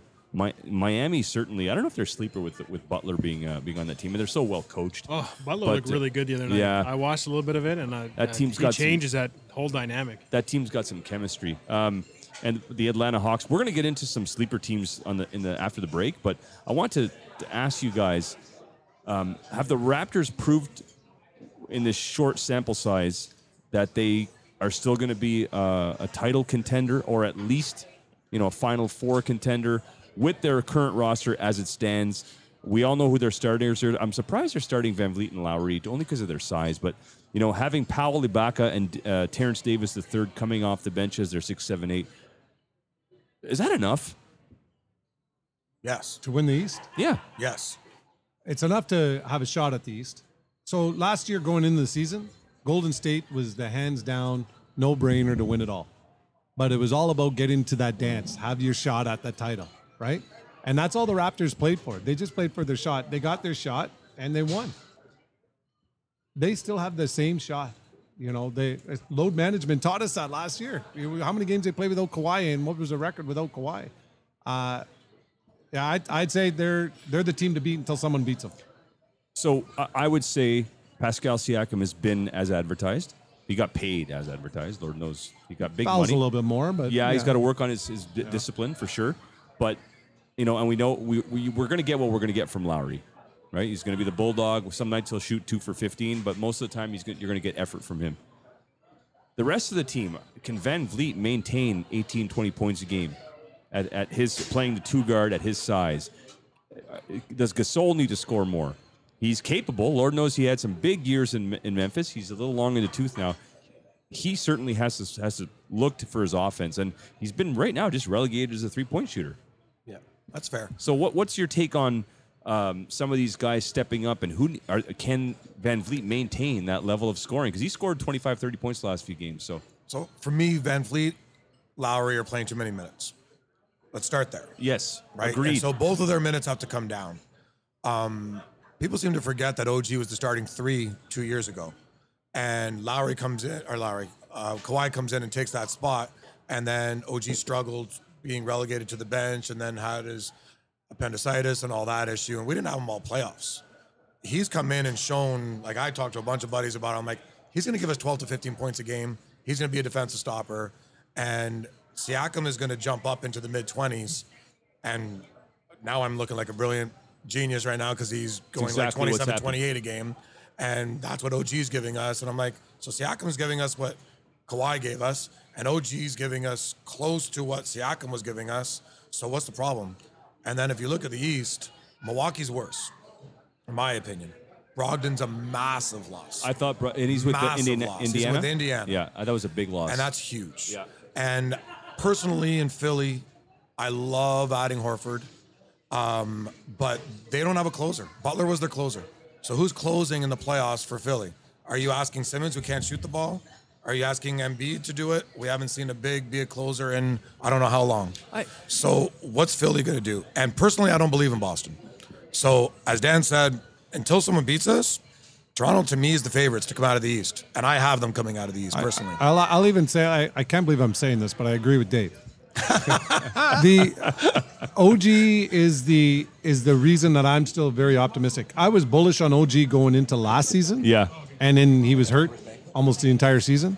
Wh- why is that? Is, was it uh, from the optics? Like just watching him play, he's he's a little awkward. His shot is a little So, awkward. so we- if you can re- just draw your memory back, not to last season, but the year before that, everybody was talking about OG. OG has to take this big step. OG is going to be the guy that makes the difference in this team. It ended up being Pascal. Nobody talked about Pascal like that until he did it. Wild. right? Now, but oh, but that same guy is now here, and he's still that guy. If we can get a, a jump that Pascal made from OG, yeah, you always miss that star power in Kawhi. That that that guy that gives you a five to ten point lead just by being on the floor, for sure, you miss that. But OG is athletic enough to defend the way Kawhi defended. He is uh, uh, the kind of guy that can defend uh, multiple positions, just like Kawhi did. Take some of the pressure off of Pascal to have to be the man all the time. Lowry's going to do his thing. I think OG is the wild card. If he makes that step, he's there. The only team that really scares me, Philly. Yes. I agree that Milwaukee took a step back. I don't know if it's as significant that I'm not. I'm going to discount them because I think they could beat any one of these teams. But Philly, Embiid is a stud. yeah. You Yes. know, Horford, he gives you more than Gasol gives you. Yes. Ben Simmons, if he ever learns to shoot, but but even if he doesn't, his his game is still his game. Josh Richardson is the guy Yeah. they picked up for for uh, For Redick. Re- for um, well, for Butler, but to replace Redick. to yeah, I, I really like Josh Richardson. He actually played uh, at a very high level with my, a m- mediocre Miami team, and they would they would the last couple of years with Dra- Dragic in the backcourt, they've always fought for that eight seed. Not a very talented Miami team. He's going to fit in nicely there. I'm not, I'm not- I haven't seen much of Philly this year yet. I will say this about Boston. Um, Kemba Walker reminds me of Isaiah Thomas. Yeah. Yeah, and he's having that same effect. They're they haven't lost since losing the first. Uh, That's think- not their issue. Their issue is losing Horford. So you don't think Enes Kanter can hold the fort? No you chance. don't think no? His defense is awful. Even by committee. No chance. So we've all know we all know Danny Ainge is not afraid to pull the trigger on something. No, that's fair. So I think you know they'll play this out, and once they once they realize they might need uh, a little more help, I bet you Danny Ainge packages something. To, they've got a little bit of depth on the wing that they can make a deal or two. I'm not the guy that bothers me on that team is Marcus Smart. He makes a lot of stupid. A lot of There's, stupid there's a lot of talk of packaging them. You know what? I keep hearing them looking to package Smart and Brown and move them out for something. Because You're gonna miss And the question though. is what? You'll miss them because he's Yes, his friggin' defensive nails, toughness man. is fantastic. He's nails. He's just he doesn't he doesn't back. To, he's a he's a bulldog. Yeah. right? And you need bulldogs Yeah. when it matters most. I, I mean, that's Fred VanVleet for for the Raptors for sure. You know, like Fred VanVleet doesn't have the the moxie that uh, Marcus Smart has, but uh, the guy split his face open in the playoffs. People are just they just what do you what do you want from him? Yeah. you know, No, he, no, no. he shouldn't even be there. veins. Yeah. When he shoots those shots and scores them, and you don't see a smile, it's just business. But uh, right now, I'm not worried about the Celtics. Interesting. No, me neither. They they they're gonna sorely miss Horford, and I don't think they're gonna find a replacement. I'm a big Horford guy. I've always have Massive been. And guy. you know, when Atlanta lost Horford and Millsap, Yes. they that you know they won was what over. 20 games after that. You know, they did replace them Florida with Howard, Gator. whatever. Florida Gator, yeah, There yeah, you go. with uh, Joakim Noah. exactly. Yeah, great team. Um, wow, we, we haven't even scratched the surface. Brock, we're going to take a. Uh, oh, no, before we do that, do you. Uh, one more question before we go to break. Do you think the Raptors will make a move at any point this year with the with the current roster as it stands? With it, they've, they've got some depth. I mean, Stanley Johnson hasn't even played practically. Um, Rondae Hollis Jefferson, the guy they picked up from the Nets, has he even seen the floor? So they, if if those guys find their way into the mix, that's five deep now. Patrick McCaw's out for a couple of weeks. He's uh, having knee surgery today. Do they make a deal if they if if uh, Masai feels, hey, listen, I think we got a pretty good chance this year. We're, we're What do they move? what do they move? That's the question. You Do they, do they move? Terrence Davis is. I love that pick. He's a rookie. He is a. You talk about bulldogs. That guy's. That guy has played lights out. He's he has range. He's defending. He's uh, he doesn't turn the ball over for a rookie. He's gotten like uh, laser focus. I'm a huge fan of Terrence Davis. The problem the Raptors have for a move is they've got no bad salaries. So if they're going to move, they got to move Gasol out or Ibaka out or Powell out. Powell would probably be their worst. Well, here's a question for guy. you: If you have to move Ibaka or Gasol, who do you move? You can't move either. Not in the East because you got to be able to deal with Embiid. It depends on what you're getting back, right? That's that's Sure. I mean, Fair. I I look at this and uh, I I look at the Raptors. I there's not a long list of free agents, pending free agents coming in. I, I mean, there's some significant names. AD, uh, you know, DeRozan wouldn't that be interesting, right? Really? Yeah, Yeah. that'd be end interesting of to bring year? him back. Yeah. But uh, I think what they, I think a move that would never happen, that would be a perfect fit, would be uh, a Gordon Hayward, because they they need to stretch the floor. The game has changed right now. That's why they were so they didn't post people up and back people down. Everything was spread the floor and let's get at the basket through the from the perimeter, either through the shot or let's drive. Uh, and everything was in transition, a lot of transition stuff when Gasol got the ball, he was high posting or he was stretching the floor. The only guy was maybe uh, Serge. Are you dumping it into him, hoping for that two point basket? Well, what makes you think that Hayward stretches it more than what we have? Oh, I just think that he's just that he's just that other that other. I, I agree with Pep. Uh, Freddie should come off the bench. I don't like that Yeah, but. Gordon Hayward's contract is like pushing 30 million. I know. I don't know how you do it. Like, Well, you don't. You, got to maybe give up a Gasol. no, but you maybe got to give up a Gasol and Well, and then how do you And then you handle can Embiid? How do you handle the Greek Freak? You need two bigs. a Greek freak. You're gonna have to do it. Unless with- Boucher shows that he can play. no, he's not there. Right, and I agree. About- So unless Boucher shows that he can play and take 20 plus minutes a game, you need those two to man the middle because both of them are too old to go 35 plus minutes. It's- my opinion. At, at his point in his career, is CP3 a better option than Kyle Lowry? Yes. No. Brock? I say no. No, you think Lowry, the- the- just the heart and soul of the Raptors? Oh, yeah. Yeah. Brock is a not brilliant gonna- man. You're not going to tell me that. Okay, okay. I mean, who knows, right? You Lowry, never- you posted something on your uh, on your page a while back about who's gonna who's the best Raptor of all time. he arguably, He could be right. Oh, he's in the He- combo He, for could sure. be. Geez, that, and they, when I was reading that list uh, of uh, best Raptors, it was it was convoluted because it, it read as who's the best player. Like Sure. who had the best career? Well, I mean, I don't know. Vince Carter might might, might Kawhi In the Leonard's end, Kawhi's going to end Yeah. up being ranked as the best But the player, best- but he only did one year for us. But the best Raptor. I mean, there's a couple of guys who you know, geez, What's your definition of best? Most influential? most influential. Vince. Carter. Yeah, yeah, yeah, yeah. There's zero. There's zero chance anyone influenced the way Vince did. Well, I don't know. We didn't get any championships under his belt. No, but look at his influence. think he on the regrets country. leaving. If he looks back now, thinks he think he says to himself, Yes. "Boy, that I was think he had opportunity to come back, Yes, I think he did too. and he didn't. in his prime, like in his No, prime. no, no, No, no. Recently, Recently, just as him and going back to and- Atlanta the year makes no sense. He should have come to us. Yeah. We would've could been use a- him right now. Yeah, Was he'd that be his nice. decision though? I thought Masai p- had more of a say in that than Yeah, I, I'm not sure. No, Maybe, maybe. Yeah, I never got the feeling that he turned down coming to Toronto. I, I don't miss him, to be honest with you. Like No. I, the choice was him or Tracy at the time, right? We kept him. Uh, then he bails on us. I mean, goes to goes to his graduation on the day of a very important game, misses a game-winning shot that maybe And- does what Lowry and Pascal did for us. and didn't shoot well either. Prior to that, he didn't shoot. So, he didn't have a very good game. Greatest Raptor of all time? No, but did he keep did he keep the Raptors in the news? Sure. Yeah. Did he win anything?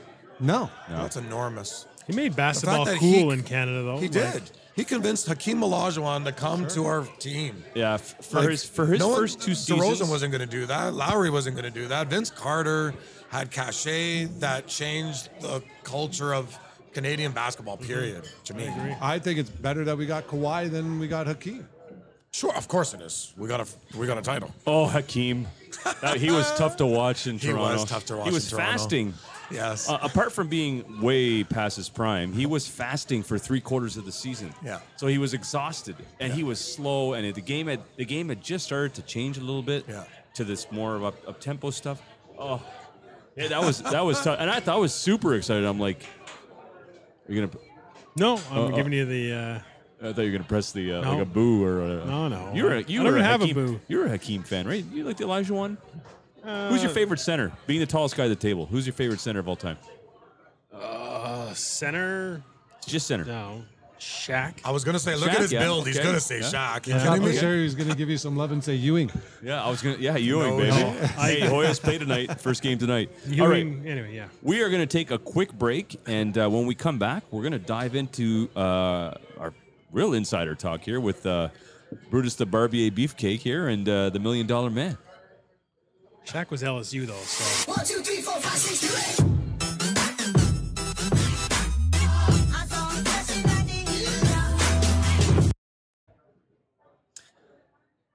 And we're back with uh, our uh, NBA, Ottawa NBA insiders, and we've got a lot to talk about. We talked about the the Raptors and uh, where they currently stand now, their potential, you know, playing behind uh, Miami, Boston, Philly, and the Bucks as we speak. But again, those all those teams are like within a game of each other. It's we're seven games in. It's hard to. That being said, and we talked about this on the last podcast, you know, yes, okay, it's early to analyze any team at this juncture, but on the flip side, we have seen what some teams could be, and there's a couple of surprise teams. Um, the Suns won again. The Suns picked up. I, they've got some. They picked up a couple guys that I had no idea they picked up. Dario Saric from uh, from Minnesota, great pickup. Really high caliber, high IQ player, great shooter. Um, they have Kelly Oubre Jr. still from last year. He's not my favorite player, but the kid can defend. Devin Booker's a uh, Devin Booker's a budding star if he's not already a star. Didn't he score 50 points or 60 points against the Celtics a couple years ago? 72. Aaron Aron Baynes, who I think is one of the more underrated centers in the NBA, physical, um, can score in, inside. They picked him up, so they picked up some really high IQ guys, and they won again. Forgetting Ricky Rubio. And Ricky Rubio, Ricky Rubio, was it Doc Rivers that said in the media the other day, "This that's one tough son of a bitch." Yes. I mean, Doc Rivers doesn't just dole out um, compliments. Ricky Rubio has really, really fit in nicely there. And when I looked at their roster preseason, I'm like, ah, Ricky Rubio, he's gonna you know, fall apart. He'll be injured by game ten. No, they've come out and they've come out on fire. They Monty Williams, one of my favorite coaches. Um, Monty Williams was the coach of the New Orleans Hornets at the time when CP3 was a rookie. They had David West, and they won 55 games every year um, until they started losing some of these pieces. But what do you guys think of the of the Suns? Um, what do you think of? I want to name another couple teams here: the Hawks uh, and the Heat, who I- don't think anybody's talking about the Heat. Like, is there are those sleeper teams for real? Are there any of the sleeper, sleeper teams that you guys can mention? So start with Phoenix. Yeah. You've- You're missing DeAndre Ayton being out for 25 games, which we're talking about later, I think. So him being out 25 games is huge. I thought that was going to kill them. And they've been really surprising considering. Arguably better. The ball is moving. I don't know that they're better. They're different. I think that when the time comes, they're going to need what is a stud. DeAndre Ayton's a stud. I thought he had a good good first rookie year. He did. Under the circumstances, they were a bit of a mess, and you know their the backcourt He was just- a mess. And I mean, again, later we're going to talk about the post play and stuff like that. He's an actual post player, whereas all these other fives in the league are stepping out and shooting threes. John Ayton wants to bang you and dunk on you. Yeah, And people aren't ready to deal with it because they don't have it anymore. that's right. Absolutely. So when, when's he back? 25 games he misses. So they can't afford to play around with 25 games. No, no. They're good. They're if they get in, they're an eight seed, Yes. maybe a seven. Yes. I think without him there, without him missing those games, they got to wait till next year. And I don't know what their what their free agent situation and all that kind of stuff is, but he's the he's their guy. Yes. He's their guy. Him and Booker are a yeah. solid. T- And nobody's taking the Suns seriously right now, right? Like, No. You go into Phoenix, or they're coming home. Uh, you're load managing if you can, or whatever, whatever it might be, right? Yeah, sure. Uh, they win a few games, and they they they start uh, teams behind them thought they should be ahead of them. They're going to start loading up on them now. They're going to start game planning for Booker. They're going to, you know, things are going to change. Yeah. Uh, I don't think they make it. I, I, I'm not. I'm not big I on agree. them. I, I don't think they make it either. and I mean, you said Miami. Miami was a playoff team last year. To me, they're not a surprise. Playoff team that added Jimmy Butler for Josh Richardson. They're a better team. They may, uh, apart from that trade, you look at uh, what they did down low, getting rid of Hassan Whiteside, who was a little bit of a like one game. he- One game he looks like Shaq, the next game he's completely non-existent. Yeah. Maybe a tough character to coach, from what I hear. Yep. He's he's now in Portland. They picked up uh, Portland's big guy, might be Meyers Leonard. Yep. Who I like, tough guy, Sure. really tough guy. I like what they've done with that roster. Is Best, Pa- you haven't even named the best player, man. Kendrick Nunn, man. Kendrick Yep. Nunn is averaging 20 points a game. His first. Uh, he's leading them in minutes. Yeah. like he's he's getting all their time. You know, the ball's in his hands as much or more than Jimmy Butler right now. They put an absolute butt kick into the Houston Rockets the other night. Uh, it was like they're- 70 to That's not a 30. surprise. One unbelievable. Um, Can I give you a team though, Pep? That Yeah, I but yes, by all yeah, means, yeah. So I, like they're not they're not there yet, but I think that they have the they they can get in the bottom end of this. Is Orlando? Yes. Nobody's talking Orlando, but I Vucevic, uh, Aaron Gordon's uh, legit. You know, he's a he's a top end guy. Uh, is that guy that can post you up a bit, stretch the floor. He's got a little bit of that combo centerness to him. Uh, for me, I think they're better than the than than the the Heat. They just don't have that Butler esque guy, that that that uh, guy with some clout, some reputation. well, that's it. And they, they, they ended up playing Toronto first round last year, and they That's won a just it. I was going to say they were a playoff team. Yeah, they were a playoff team. and they were a young playoff team. And they, they, should added be a Farouk better. Amino. They they've added some How depth about they added Markelle Fultz, and Markelle who's a massive wild card. You know, like they they're And he's good. been they're good. deep. They're I I would say their strength over the Raptors is they're deeper Yes. than the Raptors. Uh, interesting. Pep said this from day one. You talked about last year the Raptors' strength was their depth, and that this year that's probably their weakness. Yeah, I agree with that. I I hate Agree to say for it, Pep's a smart agree. guy sometimes. Yeah, Sometimes. I, I just like I, I when I in the offseason I really liked the fact that the Raptors picked up Cameron Payne and He- and Rondae Hollis Jefferson and uh, and but Stanley. they're not even playing. but they're they're long guys. They all fit the mold, right? They're long and they, they, can do. play multiple spots. But Cameron Payne's cut, and Stanley Johnson's not playing. So oh. these guys, But clear- Nurse Nurse was on the record for that, right? Yeah, play Said D these or- new guys, if they're not going to work, they're not going to understand what our team ball is, what our defensive schemes are. They're not going to play. And the first game, they they played eight guys, and it was like, wow, there's a message. And t- I and watched one of that them's a first rookie. game, and one of them was a rookie. It's wild stuff. And it's like, all right, you guys better clue in. I'm going to play eight guys because you guys aren't doing it, and I'm going to play guys 40 plus minutes, and we can't do this all year. So this is what I expect of you. You better step up.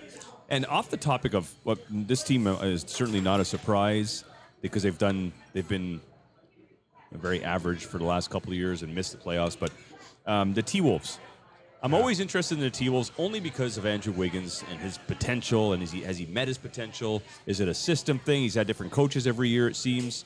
Um, Karl Anthony Towns is the is the guy there. Obviously, the you know uh, can shoot from outside, can play down low.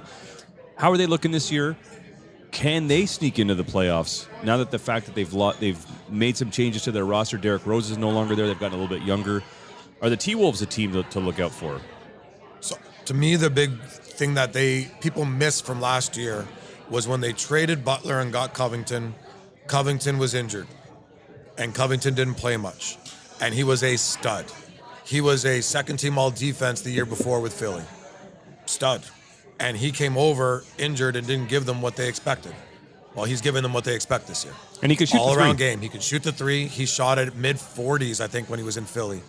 And he's giving them an all around game. He's defending. He's letting Wiggins take a break and be able to just be a scorer off of Towns. Wiggins off to a great start, by the He way. is. Yeah. He is. His, his shot looks a little bit better. Yeah. Wiggins uh, was pissed off because he wasn't rated top 100 players. Yeah. And he was he, he's got a chip on his shoulder. Yeah. And I still think, uh, like I love, I love Karl Anthony Towns. You know, I put Put him up drafted there. him first overall in the fantasy pool. Well, very close to that for sure. Uh, he's the kind of guy you build your team around. There's there's only a there's only a dozen or so of those guys where you say if I can do it, I'm building my team around this guy. Is he he's Anthony one of them. Davis? He's yeah, he's as close He as you can get without Anthony Davis. Yeah, he's a, he's ahead of an Embiid. People want to talk Embiid, Embiid, Embiid. Embiid draws a lot of attention to himself. He's great at marketing himself. Karl Anthony Towns just goes about his business. Yeah. And Embiid's also in Philly where he's going to get more media. Yeah. Anthony Towns is sitting in Minnesota where no one really wants to talk. It's the I think reason why that's Starbury left there, right? Yeah, I think that's why Kevin Garnett liked it there, actually. For sure. That's on the I flip agree. side. But uh, that roster, I mean, I mean, they, you know, getting Covington and Saric is for, for um, I think that was the deal, right? Yes, Saric Covington Still and coming- thin, no for. Butler. It's then You go down the list. You've got you got Teague. Love love Teague's game. He's tenacious. You know he can he can mix it up and, and he can be the guy that puts the ball in the net if you need him to be. Yep. You got Wiggins. You got Cat. You got Covington. It starts to draw drop off, man, very quick. And you need you need nine guys. One of the worst contracts in the NBA is Gorgui Dieng. Their, Yeah. uh, the reverse. Yeah. Yeah, but you know what? He played well the other night when Towns was out. Yeah, and then okay. he played well again.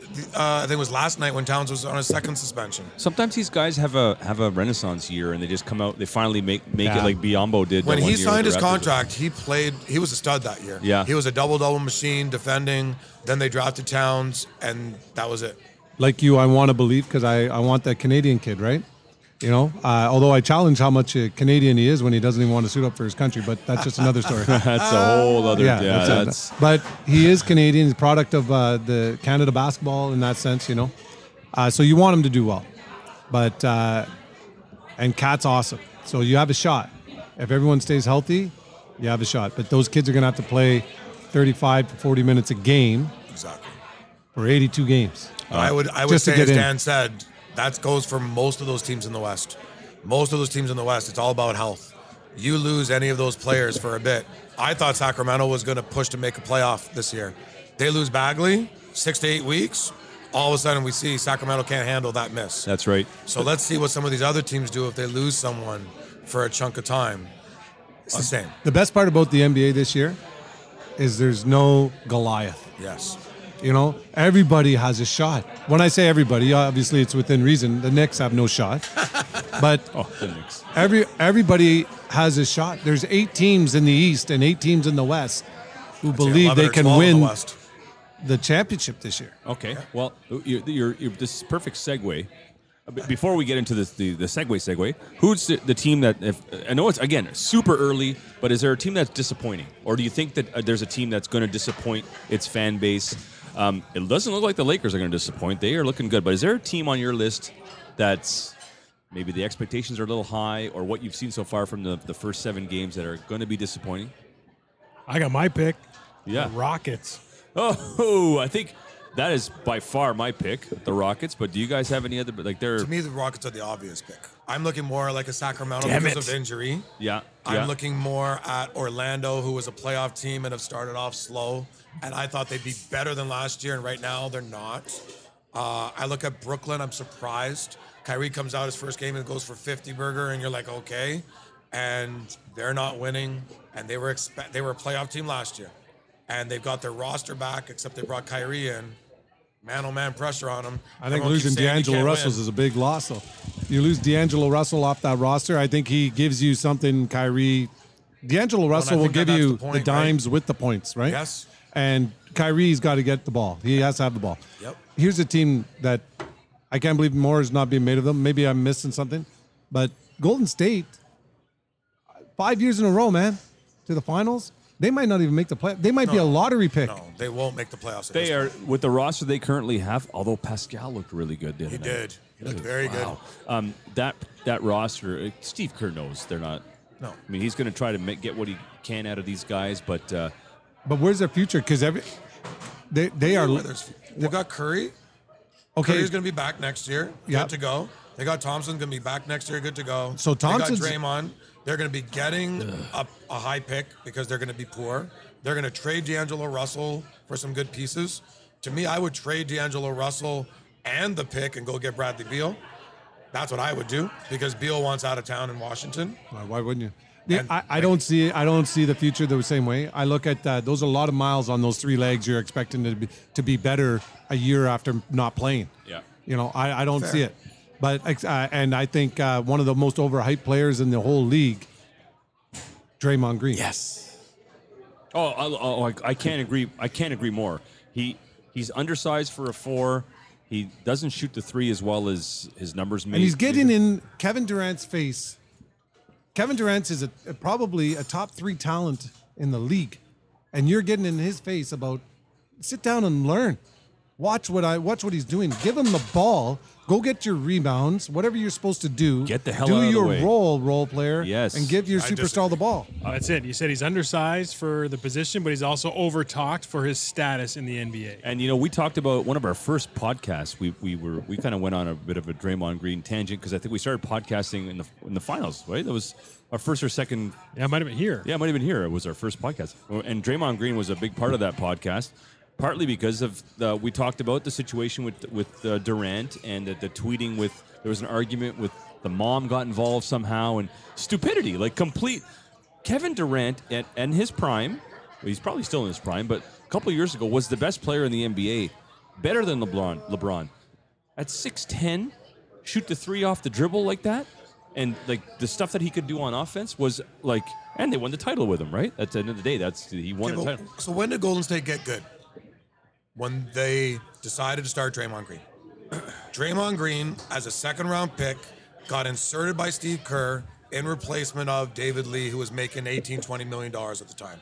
And people were like, how the hell are you making this decision? Because Draymond Green's a player. Draymond Green's a glue guy. He's going to give me eight to 12 points, but he's going to rebound. He's going to defend. He was a defensive player of the year candidate for three or four years in a row, won it once or twice in there. On top of it, he was an MVP candidate one of those years. So he's not overrated. And then they paid him. Sure, then they paid him, And but then that whole glue thing and uh, you know being the because the after they paid him, they brought they brought in Kevin Durant, and so if we go to the whole complaints with Kevin Durant, he complained to Kevin Durant because Kevin Durant decided not to play Golden State basketball. Golden State basketball was move the ball, move the ball, move the ball. Kevin Durant dribbled the ball up the floor and shot a three within two seconds. made it. Then, no, missed it. then he came up the floor, tried it again and missed it, and Draymond got in his face. And Durant said, This is what I do. And Draymond said, This isn't what we do. And I'm on Draymond's side. And I, if I'm Durant, I'm looking at you, say, step back, son, and watch.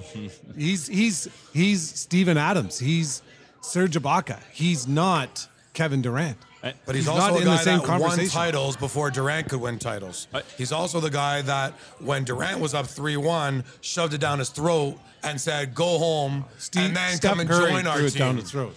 You know, my problem with Draymond isn't his game. I think his game is tight. Actually, he's a good, he's a really good passer from the four, great rebounder. Uh, he's athletic. Uh, he's slowed down just a bit the last year and a half, Agreed. but but you know, m- marginal. Uh, my problem with Draymond are the antics, and uh, he leads the always leads the NBA in uh, in technical fouls. He's alienated a superstar and basically shoot him out.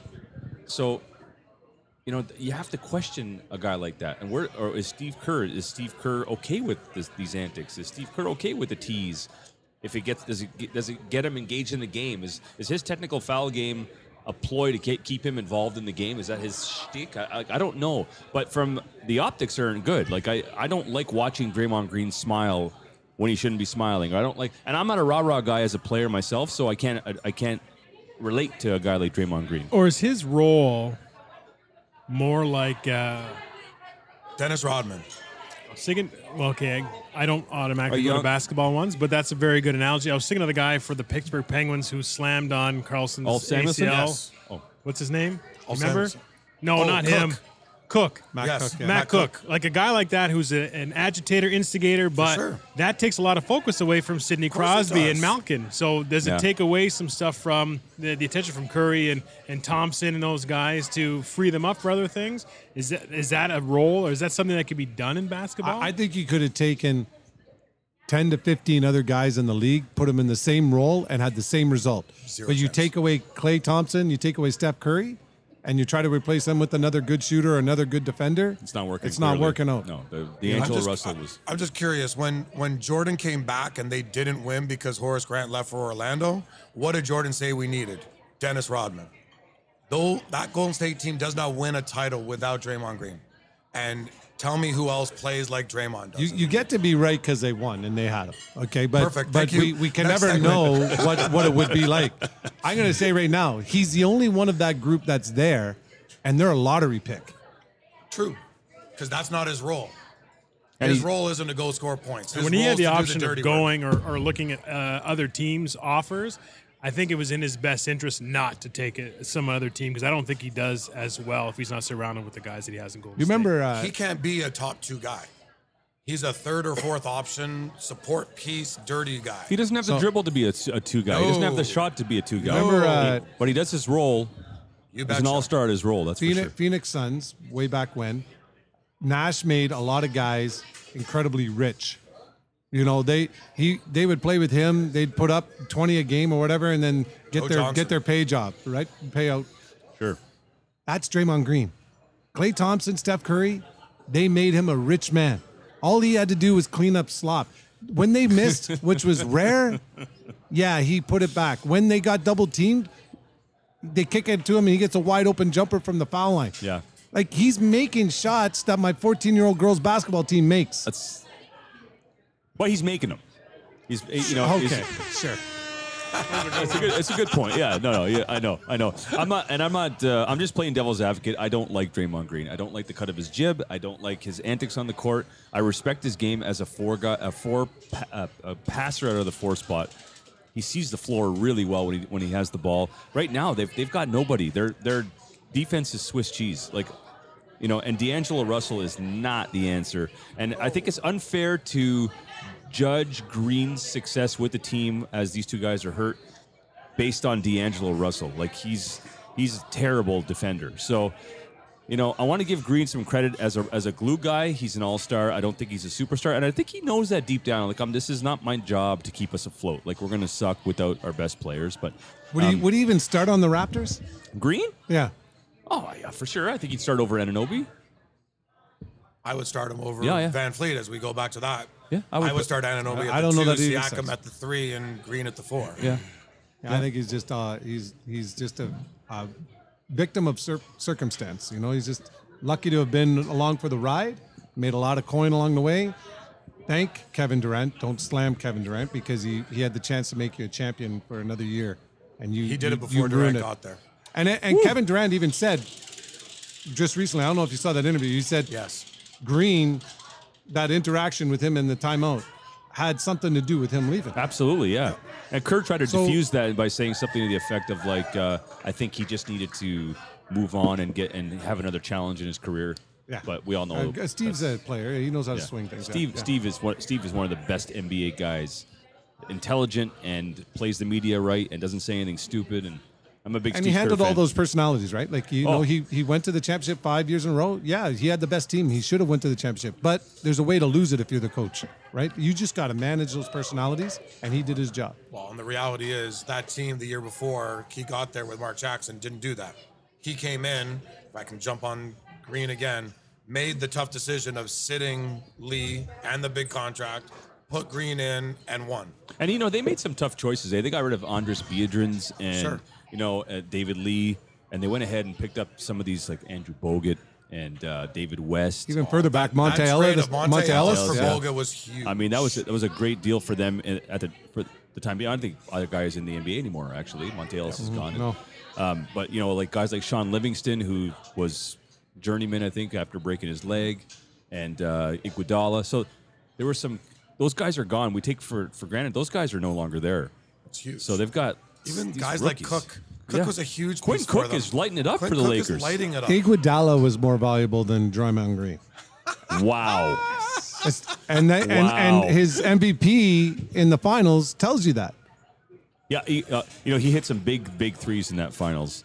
Uh, And but- he's but and he's a he defend- yeah. shutdown defender, Yeah. man. Yeah. Remember when So Iggy was in, in Philly? He was in Philly. he was the man. He was Yeah, oh, yeah. he was Butler. He was AI. You know? He was the the, the, the new age AI AI. too, yeah. Okay, boys, we're gonna go into a, a couple a couple of sort of n- not rapid fire questions, but we'll just sort of like get your quick quick takes on uh, a few of these questions, and then we'll uh, we're gonna take a break. But um, currently, best team in the NBA. Clippers. Lakers. Why?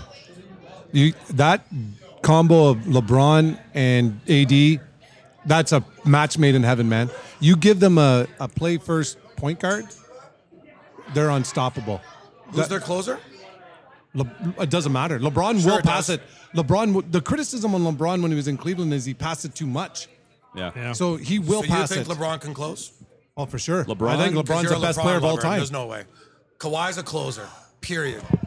Kawhi's a closer. I- I'm with I'm with you.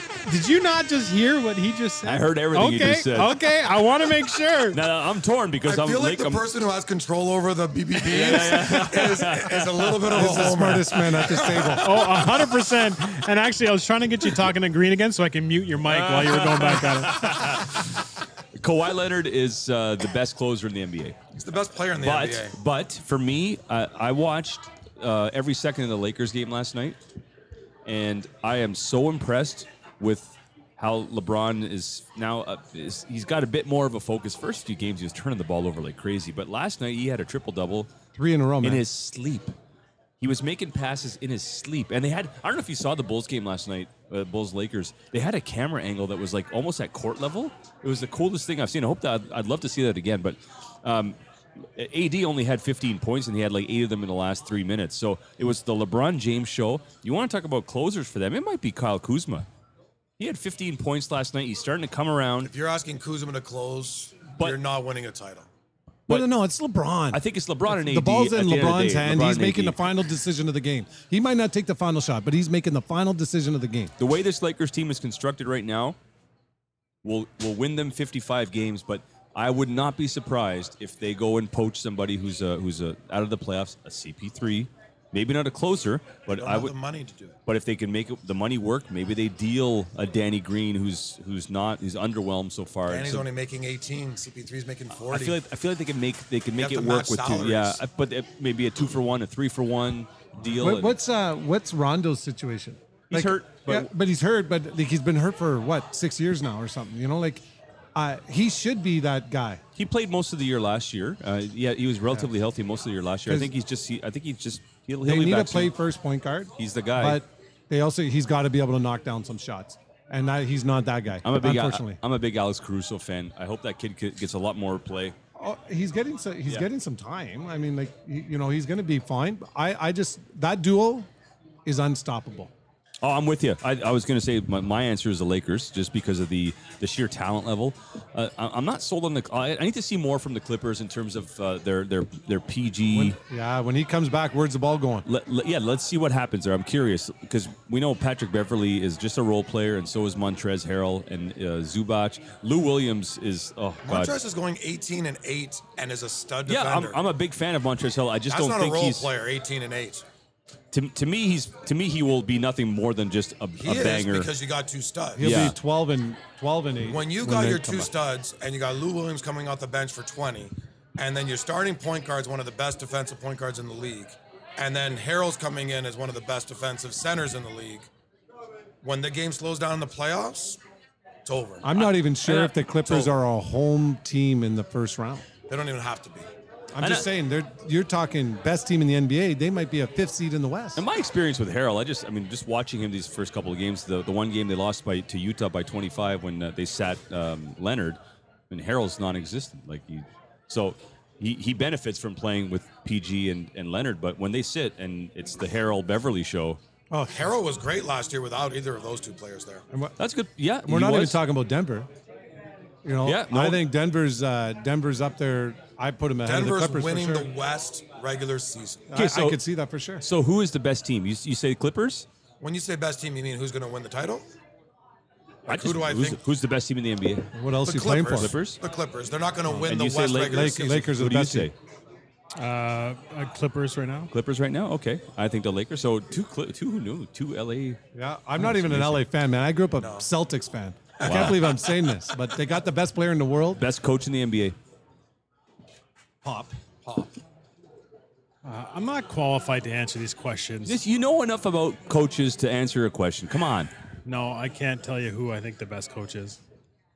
You like Popovich? You like I like Pop. His his history pedigree, yeah, proves for uh, well. Um, you know, I'm a homer in terms of Donovan. Uh, you know, obviously I like Billy Donovan? It is Billy Donovan. Perfect. This slick. I That's like not it. a All bad right. call, though. That's not a bad call, man. He gets more Yeah. out of nothing than some of these Yeah. other guys do.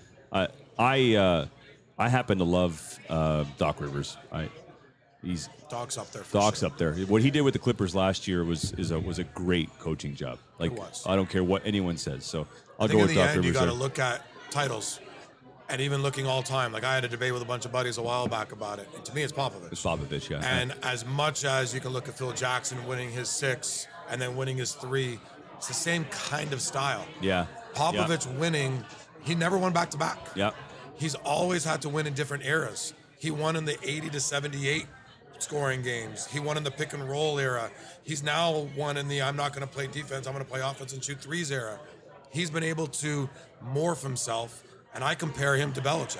Yeah. Belichick's been able to win on a good- defense, that's a good on That was pretty good. offense. He's been able to morph No. his way. You don't like that at all, What? eh, No. I don't think there's a clear Longevity-wise. second in in football. I don't think there's a sorry, a, a, ru- even guy contending in football. Belichick Like is on current an day island or all time? all time. Chuck Noll. Yeah, of course. but Homer, but Homer, Homer. in basketball, uh, you can make an argument at any given year that somebody in the league is better than him. At any given year, I get longevity. You look at the body of work; he's the best of his generation for sure. Any given year, he might not be the best in his year. There's, it's always about who else is. It's kind of like in basketball it, for university basketball. The fact that Dave Smart never won every friggin' coach of the year is, a, is absurd. It's a travesty. You know, but the reality is he was measured against Dave Smart. Everybody else was being measured against each other. Same as Belichick in football. Pop, he's measured against everybody else every time. And sometimes he wins and sometimes he doesn't. And he'll be the best of his generation. But there's guys even this year. The, the coach for, uh, what's his name? Malone from Denver. He's a great, great coach. He's doing such a good job. Oh my with that goodness. team. No stars. Nobody talks about no him stars. because he's in Denver. No why though. Jokic isn't a star. Well, he's Come on. He's, he's a the star. Joker's a star. I love Joker. Don't get me wrong, but he doesn't fit the star mold. He's not No, like no. chiseled. He's not. He doesn't run the Agreed, floor but he's that still well. A star. But he's you a look star. at his numbers. Yeah, he's- on he- a team that won the West last year. great It's passer. crazy. Makes all his teammates a lot better, right? a center Joker. who puts eight plus assists is insane. Oh yeah, he's he's he's got great court vision. Um, okay, okay. Well, I th- my pick is Doc Rivers, but that's cool. And the reason why I like Doc Rivers is he just gets the most of his guys, and what he did with that Boston team. Uh, you know, uh, to Pop's credit, anybody else coaching San Antonio, they don't win 40 games Agreed. with that current roster. With How many titles does Doc have? Uh, I they believe just the one. It's just the one in Boston. Did he win? Did he win one in New York? No, they lost to, to the Rockets. I believe he only has one title. Okay. And at the start of the Big Three era, when he's the first That's person right. to have Big Three, Yeah, they lost to the Lakers the second year. That's right. Doc's great, Right. but he only has one title. Makes it hard, Yeah. in my opinion. Yeah, no, you're absolutely right. Uh, let's see what what else we got in the docket here. Uh, best coach, we asked you that. If you had to pick two guys to start a team, who would that be? Giannis and Doncic. Giannis and Doncic. Wow, off the board. Well, the thing Okay. is, is That is off the if board. you're telling me pick two players right now right now, win, right now to win. no, no, but you said start a Oh, team. started. Oh, yeah. Okay. Yes. Okay. I see and that. that's why I say Doncic. Okay. Doncic and Giannis 'Cause they're young. Are young. Yes. I'm ob- I'm taking Kawhi. He's the best player in the NBA. Right. I would go Kawhi and Giannis right now. But if I'm going starting a team with the load management in his contract, that's and his age. I'm when you look at Doncic's numbers, I wrote it down. 27, 10, and 10 from a second year player is Oh no, he's it's insane. and his, It's he's got insane. unlimited range. And he's a six foot eight point guard. Like, good luck matching up with me. Hey, like, if- it's over. I can tell you, you can match up with him. LeBron.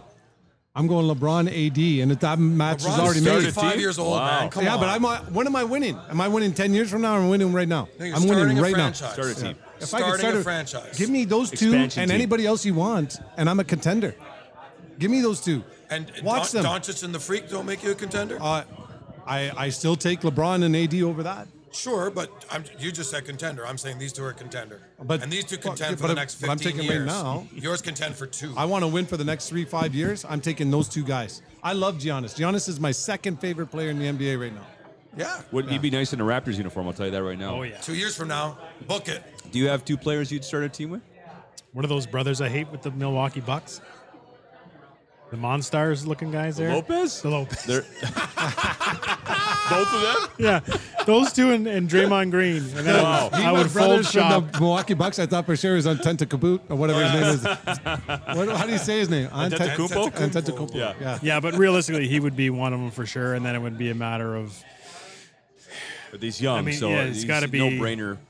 yeah. So if you're going long term, if you're building a franchise and you're going long term, I, I'm still going LeBron in a, right now. How? He's 33, because he'll transition years into a coach in about three Well, years. because For all your love for Cat, why wouldn't you build with Cat and AD and say, there's my two Guys, bigs? I got to tell you, If you go Cat and AD, I'm I not going like it. Cat. I'm not going Cat over LeBron. I, I'm going Steph Curry and AD, and the reason being is the game is obviously extended beyond a three-point line. You need a big who can shoot threes. You got the best three-point shooter in the in the history of the NBA. To start a team, I think it, it sets up well with your backcourt and your front court. So, Except you those got to the two- defend still. Uh, listen, Curry's an underrated defender. Um, you know, he's not. Is he an elite defender? We'll worry about that later. But we can shoot Can the three. I defend play with you on Monday night. I know where you're coming from here. yeah, I don't, he I don't play defend his look at position? defense. Pardon me, Can he defend his position? Curry? Yes. I think so. No chance. At the point guard. Against top end point guards? No chance. Well, who, who are top end point guards now in the NBA? Russell Can Russell defend, Westbrook. Can he defend Westbrook? No chance. Lillard? No chance.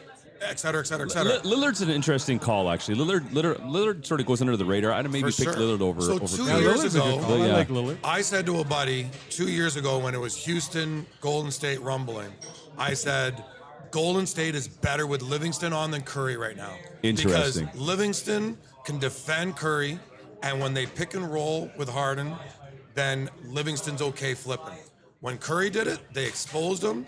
And when Curry came off the floor, if you look at the stats on it, Curry's plus minus was a minuses. Livingston was like plus But 12. Curry carries Now a lot of clout, too, though. That's an exaggerated stat, in my opinion. Sure. But the proof was late in the game, they were better with Livingston on the court than Curry. That because says a Living, lot. Livingston can take a foul and it's not a big deal. Where sure. if Curry fouls out, you're screwed. Totally. So And he's there's got to be a little bit of uh, I just can't take a foul. I'll play as hard as I can, but I can't afford to take fouls because I need to be in this game. pace And in a yourself, point until the guard end of it. league, if you can't afford to take a foul and you can't defend Yeah. your position, you're a liability. Uh, I think Dave actually nailed it. That you want, I, I, it's in the name we missed. Dan agreeing Damian, with me. Damian Lillard, Lillard. yeah. Like, Lillard, yeah. Lillard's he a might be a stud. guy with Giannis. Imagine those two guys You together. bet. Yeah. That might be the way you go. Sure. if Portland it is a doesn't forgotten include area. LeBron. Portland, yeah, yeah, Por- Portland made the conference final.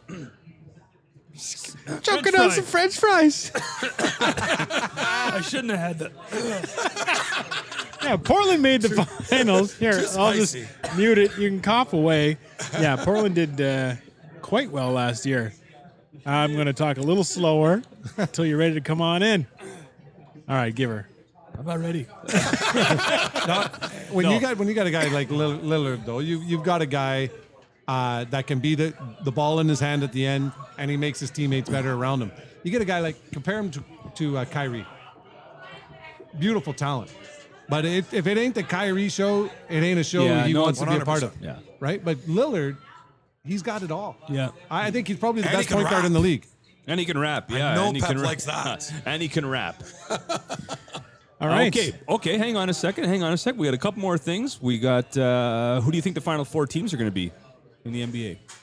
You want to go Dan first? Sure, I got uh, I got L.A., Denver in the West. Sorry, which LA? The Lakers, the only one that might make the playoffs. Okay, okay. And then I got Raptors, Milwaukee in the East. So then I have Pep's gonna love this. The Lakers and the Raps in the final. Oh, baby. And unfortunately, I have the Lakers winning. Unfortunately. Yeah, I want the Raptors. I'm- I, I don't like the Lakers, buddy. I just respect the talent. Okay. Pep, that shows up. Raps Lakes. Sophie's choice. Who you got? Lakers. It did Sorry, sorry, pal. Wow. I'm a Laker fan through and through. Wow. Something about the gold, eh? Yeah. Fuck, he was not saying that during the run know, last I year. know, wow. Yeah. Wow. So you said, sorry, you I'm said Lakers Clips, and Clippers beating the Lakers. And in- and I'm from the- Milwaukee, Toronto, Toronto beating Milwaukee, Clippers winning the title. you guys have the both picking the, the Raptors to make the finals. You got to beat the best to be the best, buddy. We Wow. said this earlier. Who's the closer on all these other teams? No, I. There's no closer. No, I- I, listen. I would put my money on Siakam being as good of a closer as any of these other top teams.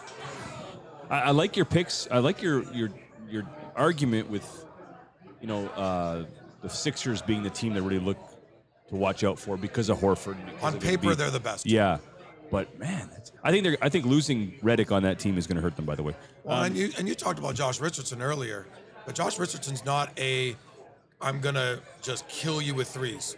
Last year, Redick scared everybody. Yeah, If it was a shot, it was in. It was like, holy cow. Yeah. Redick, Yeah. like he's lights out. It's insane. Yeah. And I watched the Raptors' first game against New Orleans this year, and my goodness, there's Redick again, just putting threes in our eye. It's incredible. That's They're it. gonna miss him. Brock, do you have a horse in this race? Do you have a? Well, the Raptors are my horse in this race. Okay, so you but think that the who they play in the semis? uh, the Heat. Oh, I like, Like it. it. I'm gonna be the I, Raps. I think you're I don't- crazy, I don't but he know- went out no, on a he's limb. not crazy. We went we went with the the odds makers, but you went and, and, and made There's a no pick. way the Raps are the odds makers. They're ahead of the Heat. Sure.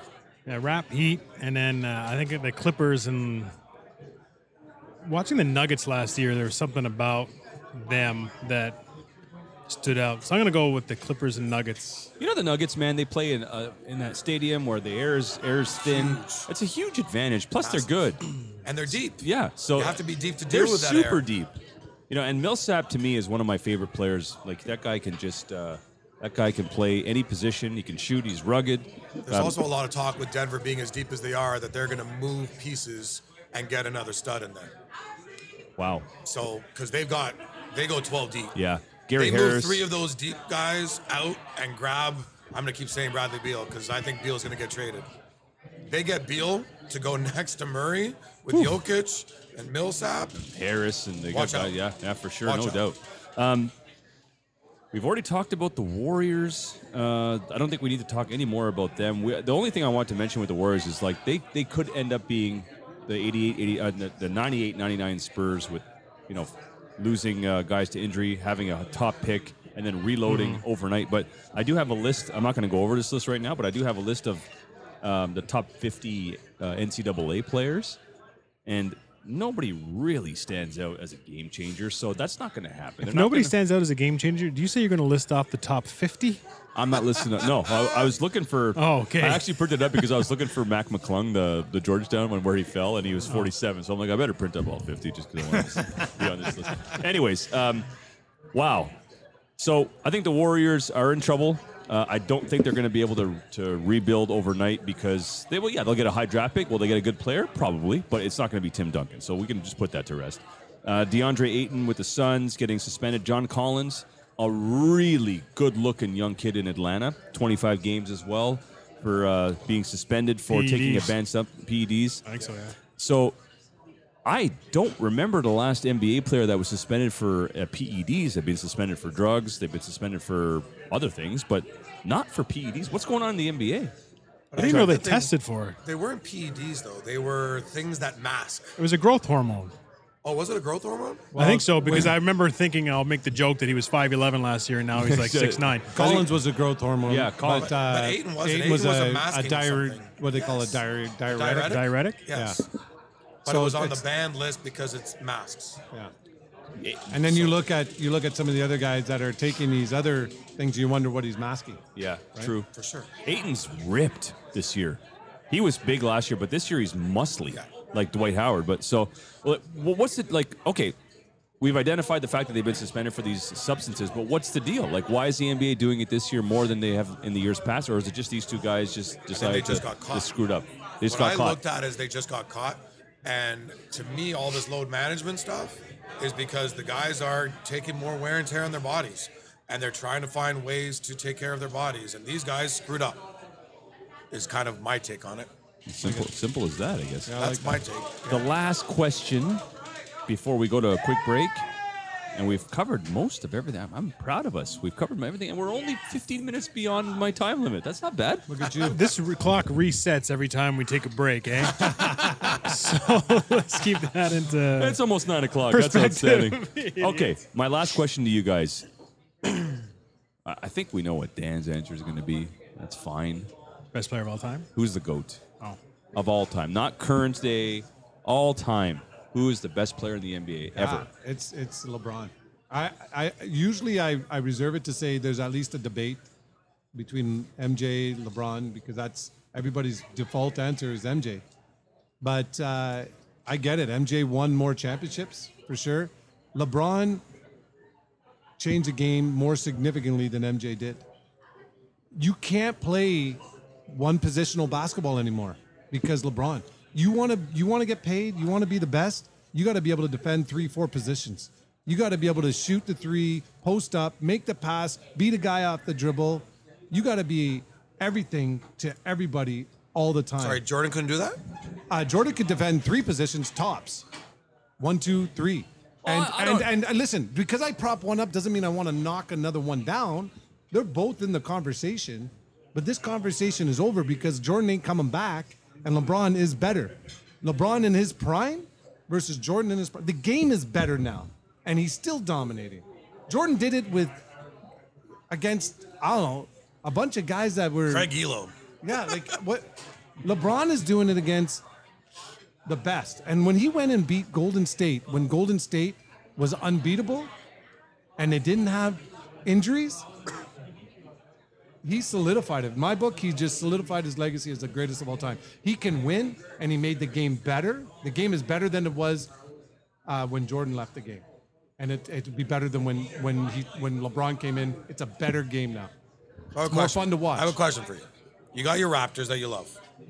You could add LeBron James to that team in his prime, or add Michael Done. Jordan in his prime. Which would make the Raptors better? So de- depending on who you lose in a sense, but done. I, I'll build. No, I'll, no, I'll which fix all the one other makes you pieces. better? Oh, LeBron, hands down. So LeBron went to LeBron went to finals with Cleveland For with sure. nothing. For sure. No, Jordan He didn't went. beat a lot on the Jordan way, though, went to but- the finals with the second best player, arguably in the NBA at the time. agreed. LeBron never had that, and he go- and he went. Don't now, never had that. Now He had he's got Kyrie that. and Kevin Sorry. Love. No, no, he's saying the first time he went to the finals. Yeah, first time. Sorry, but now he's got. First time he went with Now he's Hughes got AD. and Ilgauskas and He's got AD now LeBron and a went bunch to the of finals fill-ins. in Cleveland before What he went to Miami. What Yeah, year? They lost just bef- the year before he went to The year Miami. before he went to With Miami. Shaq? No, Did they have Shaq? in Cleveland. Yeah, he played there for a year or two. he did, but I don't know if he was on that I team. can't- I can't that remember. team was I know. Larry Hughes and him. And Okay. Okay, It was crap. nonetheless, so he's got AD was- now. okay. he's got AD now. He's got he's got that other MVP candidate in his on his team. Yeah. I'm I'm saying right now they're the best team and they're the team to beat right now, and they have very little else. It's a two man team. The, the NBA for the last three four years has been a three man game. They're a two man team, and they're going to change. The, he's going to change the NBA again. No, I, I was just. It's funny you say that because watching them last night, I'm like, oh, they've got a little 1990s in them. Like there's, they go big, and they go, they can go huge. Dwight Howard looks like he's 20. Like I don't know if I've watched every Dwight Howard minute this year, and he is fit, motivated, grumpy. He's got something to prove. And McGee's no no shot either. McGee's, Like, but you know what? McGee's starting, and I say I don't. I like Howard more than I like McGee, and I didn't think I would ever say that, but Howard's better coming off the bench. well, he's motivated. It looks like something. It ain't broke, so don't fix it. But he's blocking shots. He's rebounding. He's uh, he's had a double double every game in limited minutes, 20 minutes, 18 minutes, 20 minutes. So yeah, and it's they're sort of reinventing this like, you know, big big high high post, low post deal. He's playing the pick and roll. I, listen, I'm I'm with you, and I get it. I, I totally get it, and I I certainly know that LeBron in his Cleveland days. I mean, heck, he took that most recent Cleveland team with oh. Rodney Hood and Larry Nance and those bums, and they made the finals with that team, and they got they got beat pretty bad, but that they were awful. And and don't I don't want to disrespect MJ. When MJ finished, he was the greatest of all time, and eventually, that gets broken. You know that somebody else replaces you. I think he's been replaced. Uh, does he belong in the conversation still? Can we have this debate? Absolutely. LeBron will never get the hardware, the amount of hardware that Jordan has. The game's just so big and different now since when Jordan was there. You get a guy like LeBron going there, it makes Jordan look small. You know, if you put him, take Jordan in this era, he's still a good player. Is he dominant the way LeBron is? No. You take LeBron back and put him in that era, it's a different game. You know what? My, here's my thing with Jordan. When he got the ball, everything was technically sound all the time. He didn't just start dribbling for no reason. He passed with two hands. He didn't make cross court passes with it looking away. Everything was technically sound and perfect. And for a full generation after he retired, I mean, Kobe Bryant basically looked like Michael Jordan on the floor. Kobe Bryant might be the second best player of all time. There's an argument there. I, I disagree. I say that Jordan had a bigger impact on the NBA. Culture aside, you know, with the shoes and all the band and the long shorts and all that, that's all secondary. But the actual game itself, we saw the two guard go to a whole new level in the NBA after Jordan retired. What we've seen with the LeBron is like a Swiss Army knife, all star caliber player at four or five different positions. It's remarkable what he's done. I agree with you. I've never seen a guy that athletic, can guard every position, can play point guard, can play center. Like it's crazy. He's like magic without with more offense. So yeah, he's a special special talent, but technically his shot, his moves, his jab steps, they're not Jordan. They're not in the same league. You know why? No, I don't know why. Coaching. Well, who has Michael Jordan been coached by? That stuff is not natural. Well, so no, he was coached in North Carolina by Yeah. one of the greatest ever. Dean then Smith, got to yeah. uh, Chicago and arguably under the, one of the top coaches of all time. Kobe Bryant was also under that same coach for many years. And LeBron has been coached by who? Pat Riley for one year, and the rest were these nobodies. Tyronn Lue. You know what I mean? Like LeBron was has never been coached properly. That high school coach is not showing him stuff. He's just a natural phenom. Lets him do whatever he wants.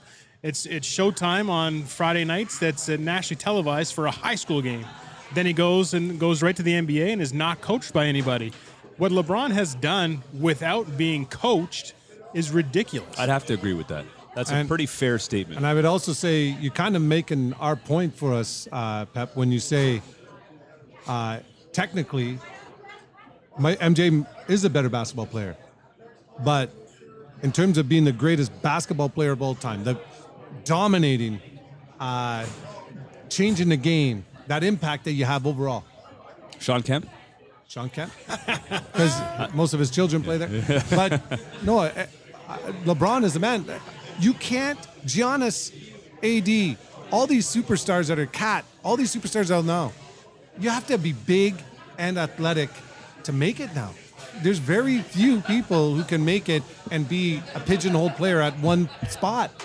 You got to be a multi-position player. That's the that's the LeBron factor.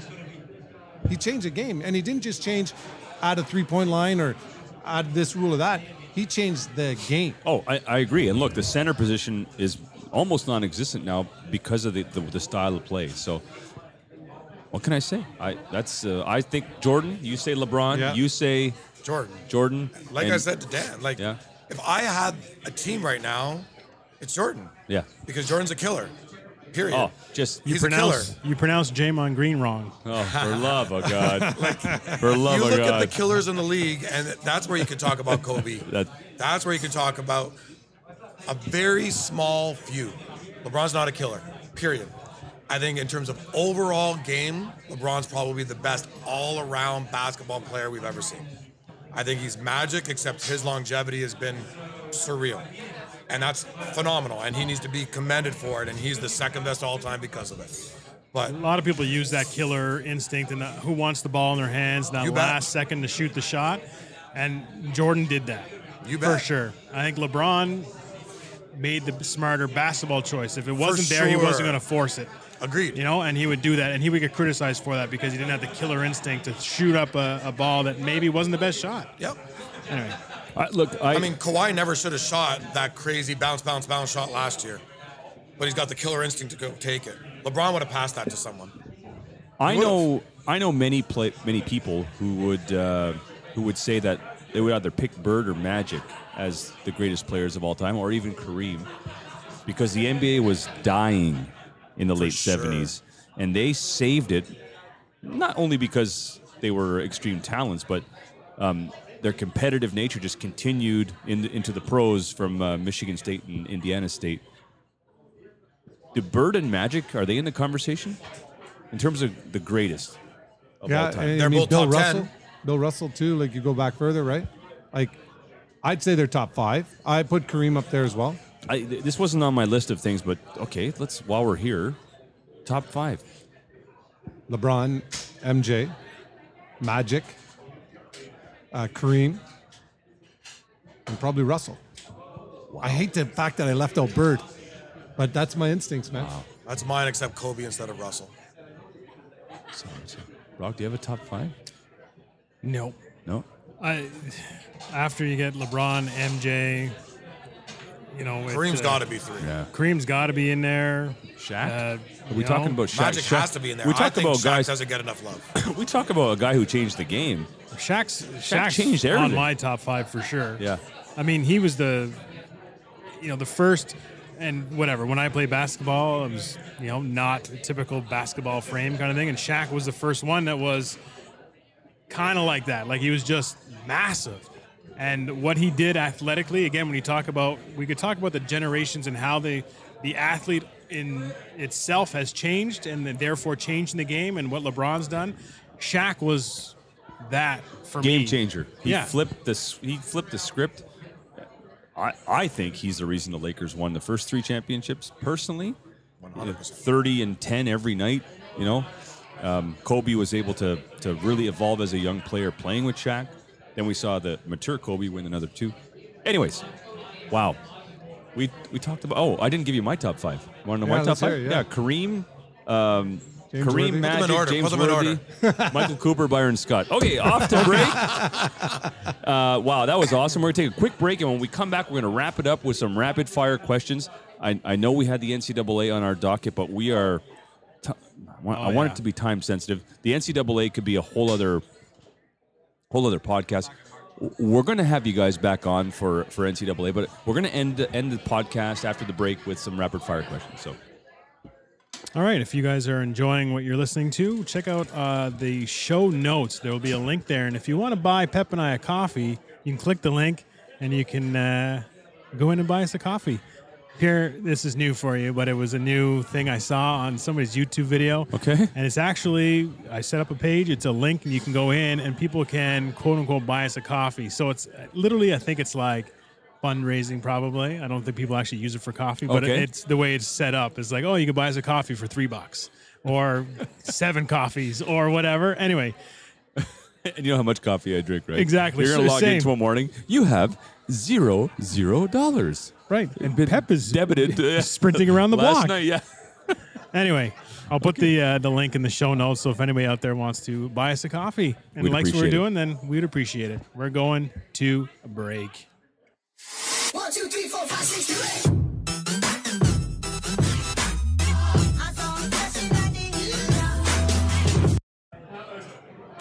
And we're back.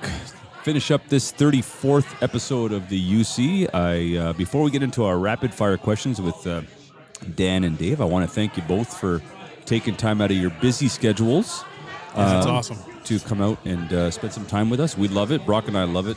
Um, and uh, again, we all share the. Do we have some disagreements on best player here and there? Sure, but we all share the same philosophy when it comes to sport. And uh, it's it's been great having you guys on. But I do want to finish. We tend to finish these uh, segments with uh, rapid fire questions, and they're just sort of. They could be one answer. They could be a couple of words, but we're, the, the goal is to sort of get the get the answer in and move on. So, I want to start with question number one. I'm going to go around the table. You can answer some of these Oh, two. shit. All right. Um, I want to know who you, Dan. Who is your favorite team? And it's any sport. Who's your favorite team? Toronto Maple Leafs. Raptors. Florida Gators, Okay. football. All right. Pittsburgh Steelers over here. Um, Dan, favorite player? Wayne Gretzky. Scottie Pippen. Tim Tebow. Tim Tebow. Oh my God. I, I knew Not you Jesse loved him, but as, as out of all the guys, no. Okay. Magic Johnson over here. NBA season is it too long? Yes or no? Yes. Yes. Yes. I say yes. First round of the NBA playoffs used to be best of five. In 2003, they changed it to best of seven. Um, do you like it? Dislike it? Why? Love it. I think uh, the cream will rise to the top. I think most of us want to watch meaningful basketball, and the playoffs epitomize that. So let's watch as much of it as we can. So you like the the move to best of I want seven games. Yeah. Can't stand it. Get back to five. It's already too long of a season. Playoffs goes way too long. Need to get back to five. Give the underdogs a chance. If you do any kind of pools, which I do for basketball at the end of the season, it's chalky, chalky, chalky in basketball. Because as Dan said, cream rise to the top. Go five games and see some underdogs like that Denver Mutombo I was just- holding the ball. We got it right over here. You bet. Yeah. Rock. I was going to say that I like it, but that's a valid argument. Um, but that's not what the NBA's for. You want your upsets? Watch March Madness. Uh, I think the seven game series, I'd rather see more. In general, I'd rather see more playoffs than less, and I'd rather see a, a, a shorter regular season to accommodate a longer playoff. The same for baseball and most sports too. I, you know, I, I'm with all of you. I liked it initially. Since they changed it, I don't hate it either. Like I, I saw the benefit to both. I did, you know, the, the upsets. Hey, listen, the '93 Lakers, the year Magic said um, I can't play anymore, almost beat the Sun, Charles Barkley's Suns in the first round, but it was a best of five. They won the first two, then they lost three in a row. So, you know, I have these memories, and I'm I was like, a big uh, Phoenix fan back then because Charles is like my all-time favorite basketball player. yeah, And uh, I remember that series, and that I was, was, close. pretty happy it was Uh, a five. Worthy came out of you know sort of Renaissance. Uh, but anyway, th- that's my that's my cue. I- I'd, I'd like to see baseball, if any sport, add a best of three instead of the wild card, wild one card, game one wild game, card, for and then sure. continue their best of five and, and, and so on. And, so and maybe have you know maybe under hundred games a season instead of 162. anyway, yeah. Uh, one rule that should be enforced and one that should be changed, if or and or uh, in the NBA. I'd maybe clarified as opposed to enforced. I think they got to figure out the the block charge thing go a little bit better. Underneath the hooper, generally speaking. Uh, just or- generally speaking, but definitely when on a, on that scoring play underneath the hoop for sure. Um, and uh, Dave and I were speaking before we came on here about the three point line. You know, uh, he wants to change it, uh, maybe make it a little bit longer. Uh, I'm I'm cool with that. I, I don't really have a preference for what which one has to has to change necessarily. I just think one needs to be enforced. Okay. Traveling. The whole gather step stuff that they're getting into now, it's awful. It is awful. And as a coach who you try to teach the, the, the right moves, they you watch Harden for a game and you're oh, like, Oh, it's awful. Just And then you get the kids. I've got so many of the kids at school. Doing back Oh, Barbie, steps. look at this. This is my gather step, so it doesn't count. Then I can take two steps. I'm like, no, that's a travel. No, no, it's my gather step. It's a Drive- travel it's kit. Killing, yeah, killing yeah. me, killing me. why don't you gather your shit and get out of the gym, son? that deserves one.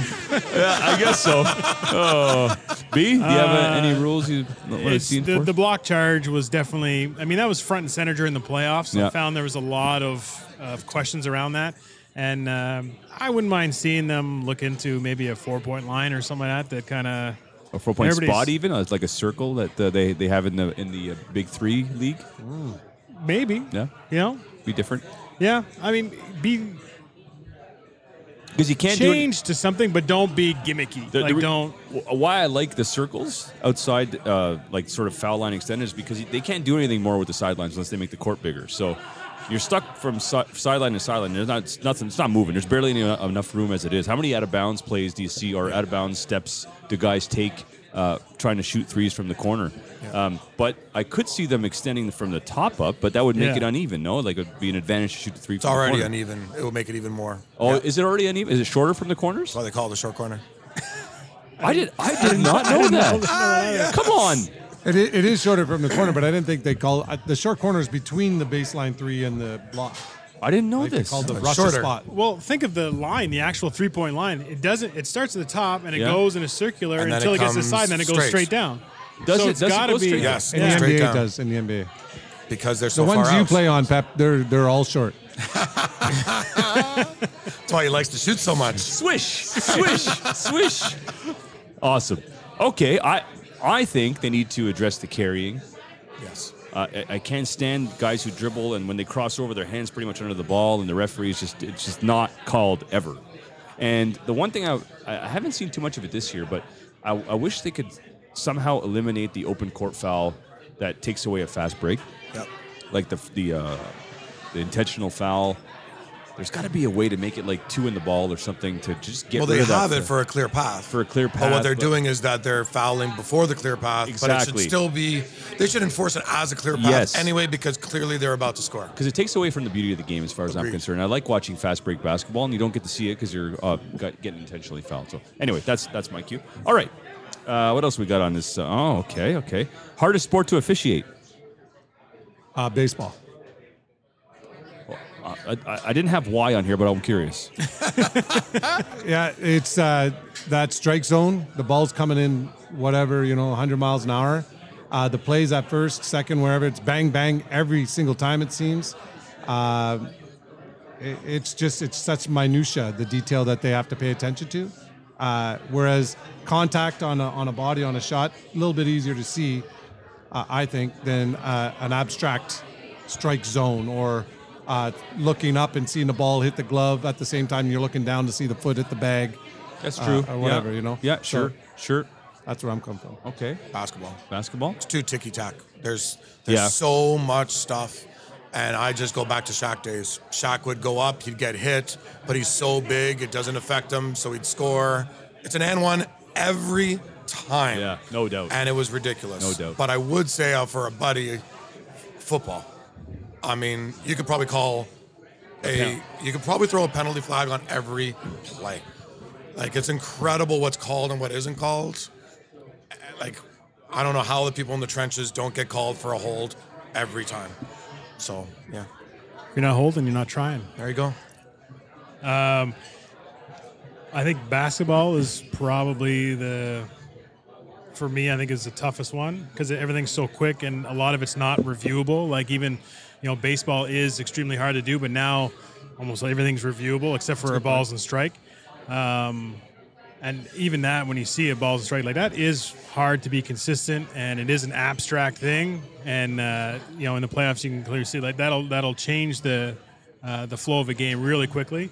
Football, you're right. There's a lot of calls, but basketball, it really is. Uh, um, you you talk about Shaq, and it's it's it's how if Shaq had reacted the way a lot of the guys nowadays react to fouls because they're selling it, they have to sell it in order to get the call. That's the stuff that Yeah, I Shaq think is never flopped. No, ever. I don't. He would. Yeah. Shaq. Shaq is the man. I. You know what? The more I talk about Shaq, the more I think he's one of the one of the pioneers. He changed the game completely. The I problem is he wouldn't survive today. He wouldn't yeah, survive today. Yeah. Yeah. In this no, three-point shooting NBA, Yeah. I don't know if there's a space for him. You got to get up and down the They floor. They would put him in a pick and roll. He can't defend the pick and roll. So Yeah. eras, right? it's wild. Sha- uh, Shaq, if you're listening to uh, our condolences for the loss of your sister. Oh yeah. Lost man. his sister not too long you ago. Going to something else. No, Yeah, no, no, no, I uh, Huge condolences. Yeah, Yeah. I saw that. Uh, actually, uh, a, a woman my wife works with went to LSU for college, and Shaq, she's a teacher at All Saints. And one time she was late coming into school, and she was talking to my wife, whatever. She's like, oh, she's like, Shaq called me on the way to school and had to like talk or whatever. And I'm like, Shaq, I'm like, I'm sorry, who called you? Shaquille O'Neal. Shaquille O'Neal Yeah. gives, just gives her a call to like shoot the shit. I'm like, Did you see this group doing their little thing? Condolences for him. It was awesome. Ernie Johnson. uh, yeah, Yeah, I Ernie did. Johnson and Kenny and, uh, and Charles. It was Ernie awesome. couldn't keep it together. No, he Yeah. couldn't. You could see it. Yeah. Yeah, he was talking about how important he was anyway, or she was to him and stuff. Well, so he's a huge family guy too, right? So I wasn't. I, I saw that and I didn't know what had happened, and I like kind of panicked there. I thought something happened to him too. You know, like it, that just the way they were talking. I hadn't heard of it, and then I read up on it. Anyway, Yeah. Um, not that you are listening, but you are. Our condolences. Yeah, no doubt about it. You know, like Shaq, Shaq's one of my favorite guys on TV. You know, he he he never crosses the line. Sometimes he'll push the envelope a little bit with Barkley, but he never crosses the line. And he's funny as hell. And he, he's involved in so many things. Like he's well, behind the scenes. He does so much, uh, whether it's charity work or whether it's like, you know, uh, in that what's that what's that show with uh, James Corden or in a car t- telling stories and stuff like Oh, that. Oh, the car karaoke. yeah, he was in that. Was and he? I think he was in Oh, that. I gotta yeah, see it's, that. it's I hilarious. saw the commercials. He's on the board for Papa John's. Yeah. Again, Oh, no shock Man of my own heart. Yeah. No shock there. Uh, I say what's your- yeah. no no love for hockey, but I'm not saying hockey. I just is hockey not a tough sport to? And I guess you're not looking for much except You know, I, I think Brock raises a good point about officiating in general. The ones that allow more review, maybe you you can be a little bit more critical of because there's all these review opportunities. Basketball has a little less of that. Hockey has tons of review, and I and they don't even get that right. Like they, where they review, there's an Yeah. offside last night. You're just like, is that even offside? Like that puck is under control. Like, so yeah, I, I, I don't know. I'm gonna go with football only because it's it's so bad right now. It's the NFL is has got a real problem on its hands with its officiating. Now I don't know if the if the the boys up in the head office are saying call everything because we're trying to eliminate certain things in the game and it's we're only going to be able to do it if we have this five year span where we call everything. And then in five years, you know, hopefully players will learn the behavior and what not to do, and then we'll be fine. I don't. But the NFL has got a real problem with officiating. I think officiating across all sports is going to suffer, and it's going to it's not going to it's going to get worse before it gets better, and that's because of who's going into officiating nowadays with the amount of replays, with the amount of social media, with the amount of uh, pressure and uh, the microscope you're under in terms of officiating. Who wants that kind of? You could be a player and have a shitty game. You got to face it, but you can go out and do it again and and make up for it. If you're an official and you screw something up, you're almost in a top 10 of the worst calls ever and then you never come back from they never say oh that was a great call next game and make up for it. What kid what what person wants to put themselves into that? You know? And i think it's just it's a dying profession and it's going to be something where they're going to have to get into. It's just going to be a shit ton of cameras a lot of people at the cameras watching for these replays and stopping if they need to and somebody just monitoring the game but i think it's all going to be done remotely pretty quick like you- you At the pro be level, that's what they need. They need to just put someone upstairs who sees all the same angles that everyone on TV does. Because they keep on saying the same stuff. Well, if someone at home sees that that was a mistake, why aren't they calling it? Well, then just put someone upstairs. Right. And The- put a bud in the guy's the- the ear. best example. And just say, like, I'm up here. That was a foul. Call it this way. Done. Baseball doesn't need anything except for red and green light behind the plate. You don't need an umpire. You have all the the technology now where if it's a strike, boom, green. It's Yes. it's it's a strike. Red, it's a thing. You go to first. Oh, is he safe? Boom, it's red or green. Move on. You don't even need. There's anyway. And there's so many hi- there's so many hybrid solutions. Trademarked. You can, you can hybrid oh, sorry. solutions. I said trademark Oh. in case I, somebody puts the red and green lights up there. I just Oh, I, said I thought, you, I thought my term hybrid solution was trademarked. Uh, uh, sorry, I didn't realize two random words I just threw together there. Um, but every sport can, can create some hybrid, like like baseball, for example. You can still throw an ump there, but have the have the cyclops as well, and the ump can overturn or something. Anyway, I think I personally think football is the hardest to officiate because there's guys running so fast trying to kill each other, and they're not only that, but they're trying to get away with so much Yeah. more than any sport. Like you can get away with a flop in the NBA, but generally it's two guys in a clear area where a ref can see it. In football, guys are yanking and tugging in the middle of a pile or down the field when the when the ball's still in the quarterback's hands, and there's just guys are trying to get away with so much in the pros. I don't see so much It's in the, college tar- it's though. the targeting, I think. Yeah. That stuff in the secondary where you're hitting either head to head on a receiver, Oh. and if they slow it down, they say, "Oh yeah, it was head to head contact." You're like, "Well, the guy's coming in to make a tackle here, and then the receiver's getting pushed somewhere, and he ends up bringing his helmet to a different level, and now he's expected to, in the middle of a, a dive, change his trajectory and hit somewhere else." Anyway, stuff like that I think is extremely hard, even from a replay standpoint. But But I, I, saw, I, I saw a roughing the passer pl- call. Sorry to interrupt you, Dan. Uh, a couple days ago, a roughing the passer call where the the outside, uh, I think it was either the outside linebacker or the D lineman was was making a swim move. The offensive lineman had him, but he kind of he was trying to swat the ball from the uh, from the quarterback's hands, and it grazed the quarterback's helmet, his hand. flag. Was it Tom Brady's helmet? Yeah. It might, Tom was it Brady's helmet, was he it gets TBs? suspended. It might have been TBs.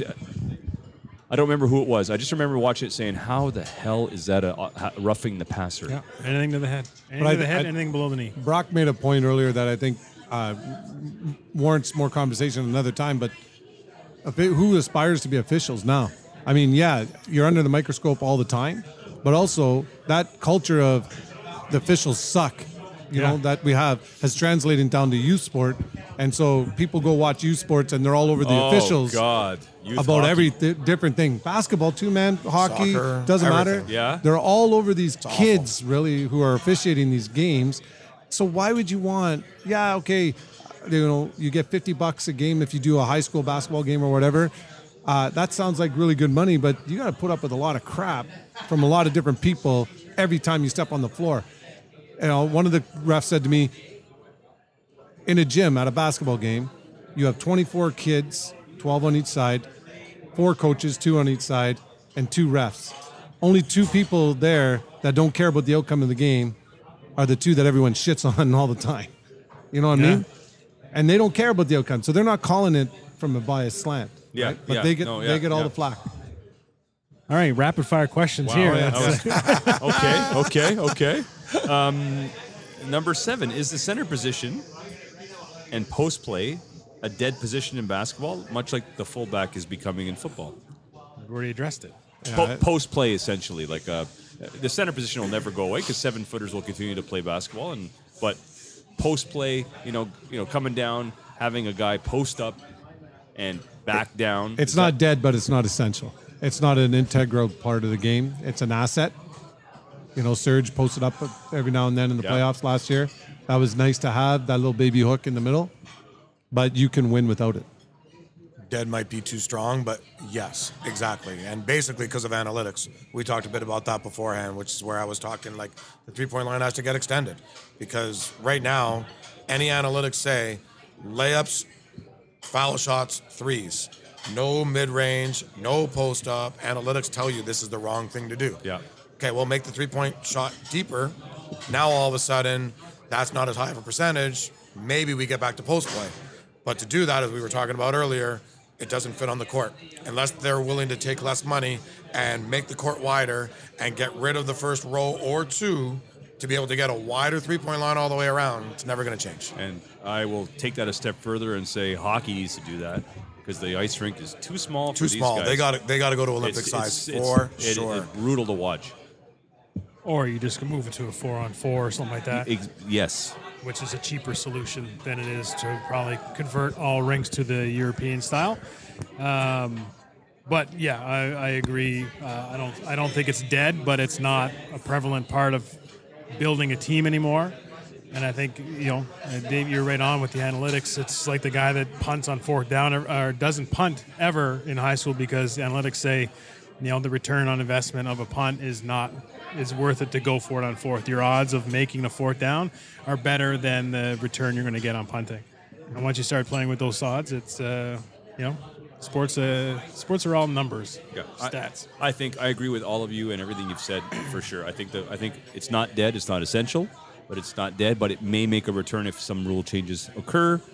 I don't see the NBA adjusting their floor at all. But Everything's cyclical. Everything is cyclical You know, for in sure. sports, you get another Shaq out there now where okay, you have a, a fast break and smaller guys, and then you have a Shaq in the middle that nobody can cover, nobody can can guard. Then the next guy who wants to fight against the Lakers in the West, they go get a big guy who can compete with Shaq, and then it just it, it rolls from there. It's just all football style, same thing. Everything's cyclical. And if you look, I am I guarantee you, teams in the NFL are writing notes about what Patriots and the Ravens are doing with their offenses. Fullback, three tight ends, run the ball, option plays, fast quarterback, big offensive line, play some defense. That was in style in the 80s. It disappeared in the late 90s and most of the 2000s, and guess what? It's in vogue again. So it's cyclical. And, uh, you know, the fullback, the fullback to me is like, I love a fullback, man. I love a guy that's his only goal is to run as fast as he can towards somebody, designate a, a, a target, and knock them on their ass. So you don't. I mean, what you, uh, tight ends don't do that. Everything being cyclical, maybe my uh, denim overalls from Philemon Wright will make a No, well, let's keep those. Uh, let's keep those Okay, in the okay, in the perfect. closet. Not everything. okay. Okay. got it. Eh, okay, favorite sports shoe company. Uh, Nike. Nike. Shoe company Yeah. only. Under Armour's my my go-to. I love Shoe Under Armour. for shoes too. Oh yeah, I got a bunch Okay. of Under Armours. I love them. I, I'm I'm Nike all, all the time. And last but not least, your favorite uniform in the NBA. Oh wow. I'm gonna pass for now. I got to think about that. We'll one. come back to you. It's Raptors with the Like the Raptors though, not the old school Dino looking. The one they with wear the- now, or the one that Vince Carter wore. Like The, one they wear now. The one that white, DeRozan wore. red or black, where it just says Raptors across the chest. Okay. I like the North one. I like the North. It's not I like my the favorite, Raptors but like- better. yeah. Okay. That's hard. Um, NBA. if I was, you know, back to when I was really into the NBA, it was uh, well Charles Barkley, the Phoenix Suns, that purple Phoenix You like Suns. that the, the, the shooting sun? I, I wore it. I had it. Loved it. I also liked the Sixers back in the day too. The very the playing with just the Sixers across and Yeah. uh, Charles at that Doc, one. Dr. yeah. J. Yeah. No, Charles Barkley, but yeah, the just the. We don't even have to ask Pep. It's Lakers. So You know, I well, I like the, I, I like the Lakers uniforms from Magic's era. Yes. I, I don't know That's what I why they figured you'd changed say. when they went to the the, the Shaq era. It was a bad it was a bad change. But my second, a close second, is the old uh, the old Denver Nuggets oh yeah. pre Mutombo, Alex English, Mm-hmm. Fat Lever, and those guys. But, I'm uh, going Celtics here. Old school Celtics. I, li- I something about Short I hate shorts? that I hate the flash and dash. You know, I like you and you just got the simple thing and you play. You just play. The you NBA don't worry about the show. job. You take away the image and you just play the game. the NBA has done a really good job of, of these retro unis coming back, and and uh, some most of most of the teams have a pretty not so flashy like home uniform and away uniform set. They're pretty they're pretty tame considering uh, if you consider other sports. Yeah, for sure. But uh, the one uniform I really like, actually, now come to think of it, is that the, the Miami Heat Vice jersey. The throwback The- '80s Yes. style, whatever, with the pink and everything. Oh yeah, it's Mi- Oh, the yeah. Miami Vice. Those are sweet. Those are sweet. Yeah, They- I didn't think they would work until I saw them on the court, and then when they put- when they make the court pink and black, I'm like, this is all right. it's very Miami. Like it's very. You think of Miami Vice, and you know, What do you think about when they put the nicknames on the back? for baseball, No, for basketball. they do that. No, they did a while back. They ended up going with whatever their nicknames Oh, were. that's so LeBron awful. had is King. awful. No, no, no, and that's uh, terrible. Ray Allen had Shuttlesworth. That's and terrible. I was like, that's awful. I couldn't stand it. That's just Did awful. This, uh, for some reason, I feel like uh, the Supersonics had a nice one. The old one with Shawn Kemp. Shawn on it. Kemp yeah, yeah, whatever. Like Yeah, that. yeah, that's a good call. I used to like that one. And then in the, in the mid to late '90s, all these teams sort of went with the cartoon stuff. Like the, the, the Sonics changed to the that Gary Payton's. Uh, that was awful. The, the Pistons changed to like that flaming horse. Yes, the flaming piston. horse was really bad. It was awful. And then Grant like, Hill Utah, was awful. Utah went to that like the the mountainous mountains. thing. It's awful. Uh, that stuff's coming back in vogue a little bit though. They the, Utah's third ju- third jersey this year is that thing, Is that mountain one? Yes. but they look kind of okay now. It's crazy. It's awful. Cycles. Cycle, cycles. Guys, if we want to leave our, our listeners with one word tonight, it's cyclical. Cycles, cyclical, whatever. Good boys, uh, I want to thank you very, very much for taking the time out of your busy schedules to join us tonight. This was fun. You guys are super knowledgeable insiders. We want to have you back for NCAA talk. Um, as the season, uh, speaking of NCAA, Georgetown uh, beat St. Mary's tonight, 81 to 68, and uh, undefeated season. Boom. And Duke is. Oh no, wait. Did Duke win? Did Duke beat Can- Kansas? yes, Uh, Duke, won. yeah. Uh, okay, I thought Kansas won that. Whoever is number uh, three. For or no, who? number four. Yeah, four. Four one. Kansas won. Right. Or no, I can't remember. Whatever. Look for Georgetown in the top 25 soon, folks. But anyway, have a great night. Thanks for listening. Brock, thanks once again. Hey, guys, thanks a lot for coming out. That was awesome. I learned more about basketball tonight than I did playing, and I didn't foul out, so that's something to say. That's amazing. All right, we're going out to uh, Shaq, one of Shaq's songs. I Spotified Shaq, and this is the uh, One of Shaq's songs? yeah. Like he this sings? is uh, yeah, Shaquille O'Neal and Little John. It's called Bang. So we're going out to this. Apologies. I couldn't I couldn't find Shazam.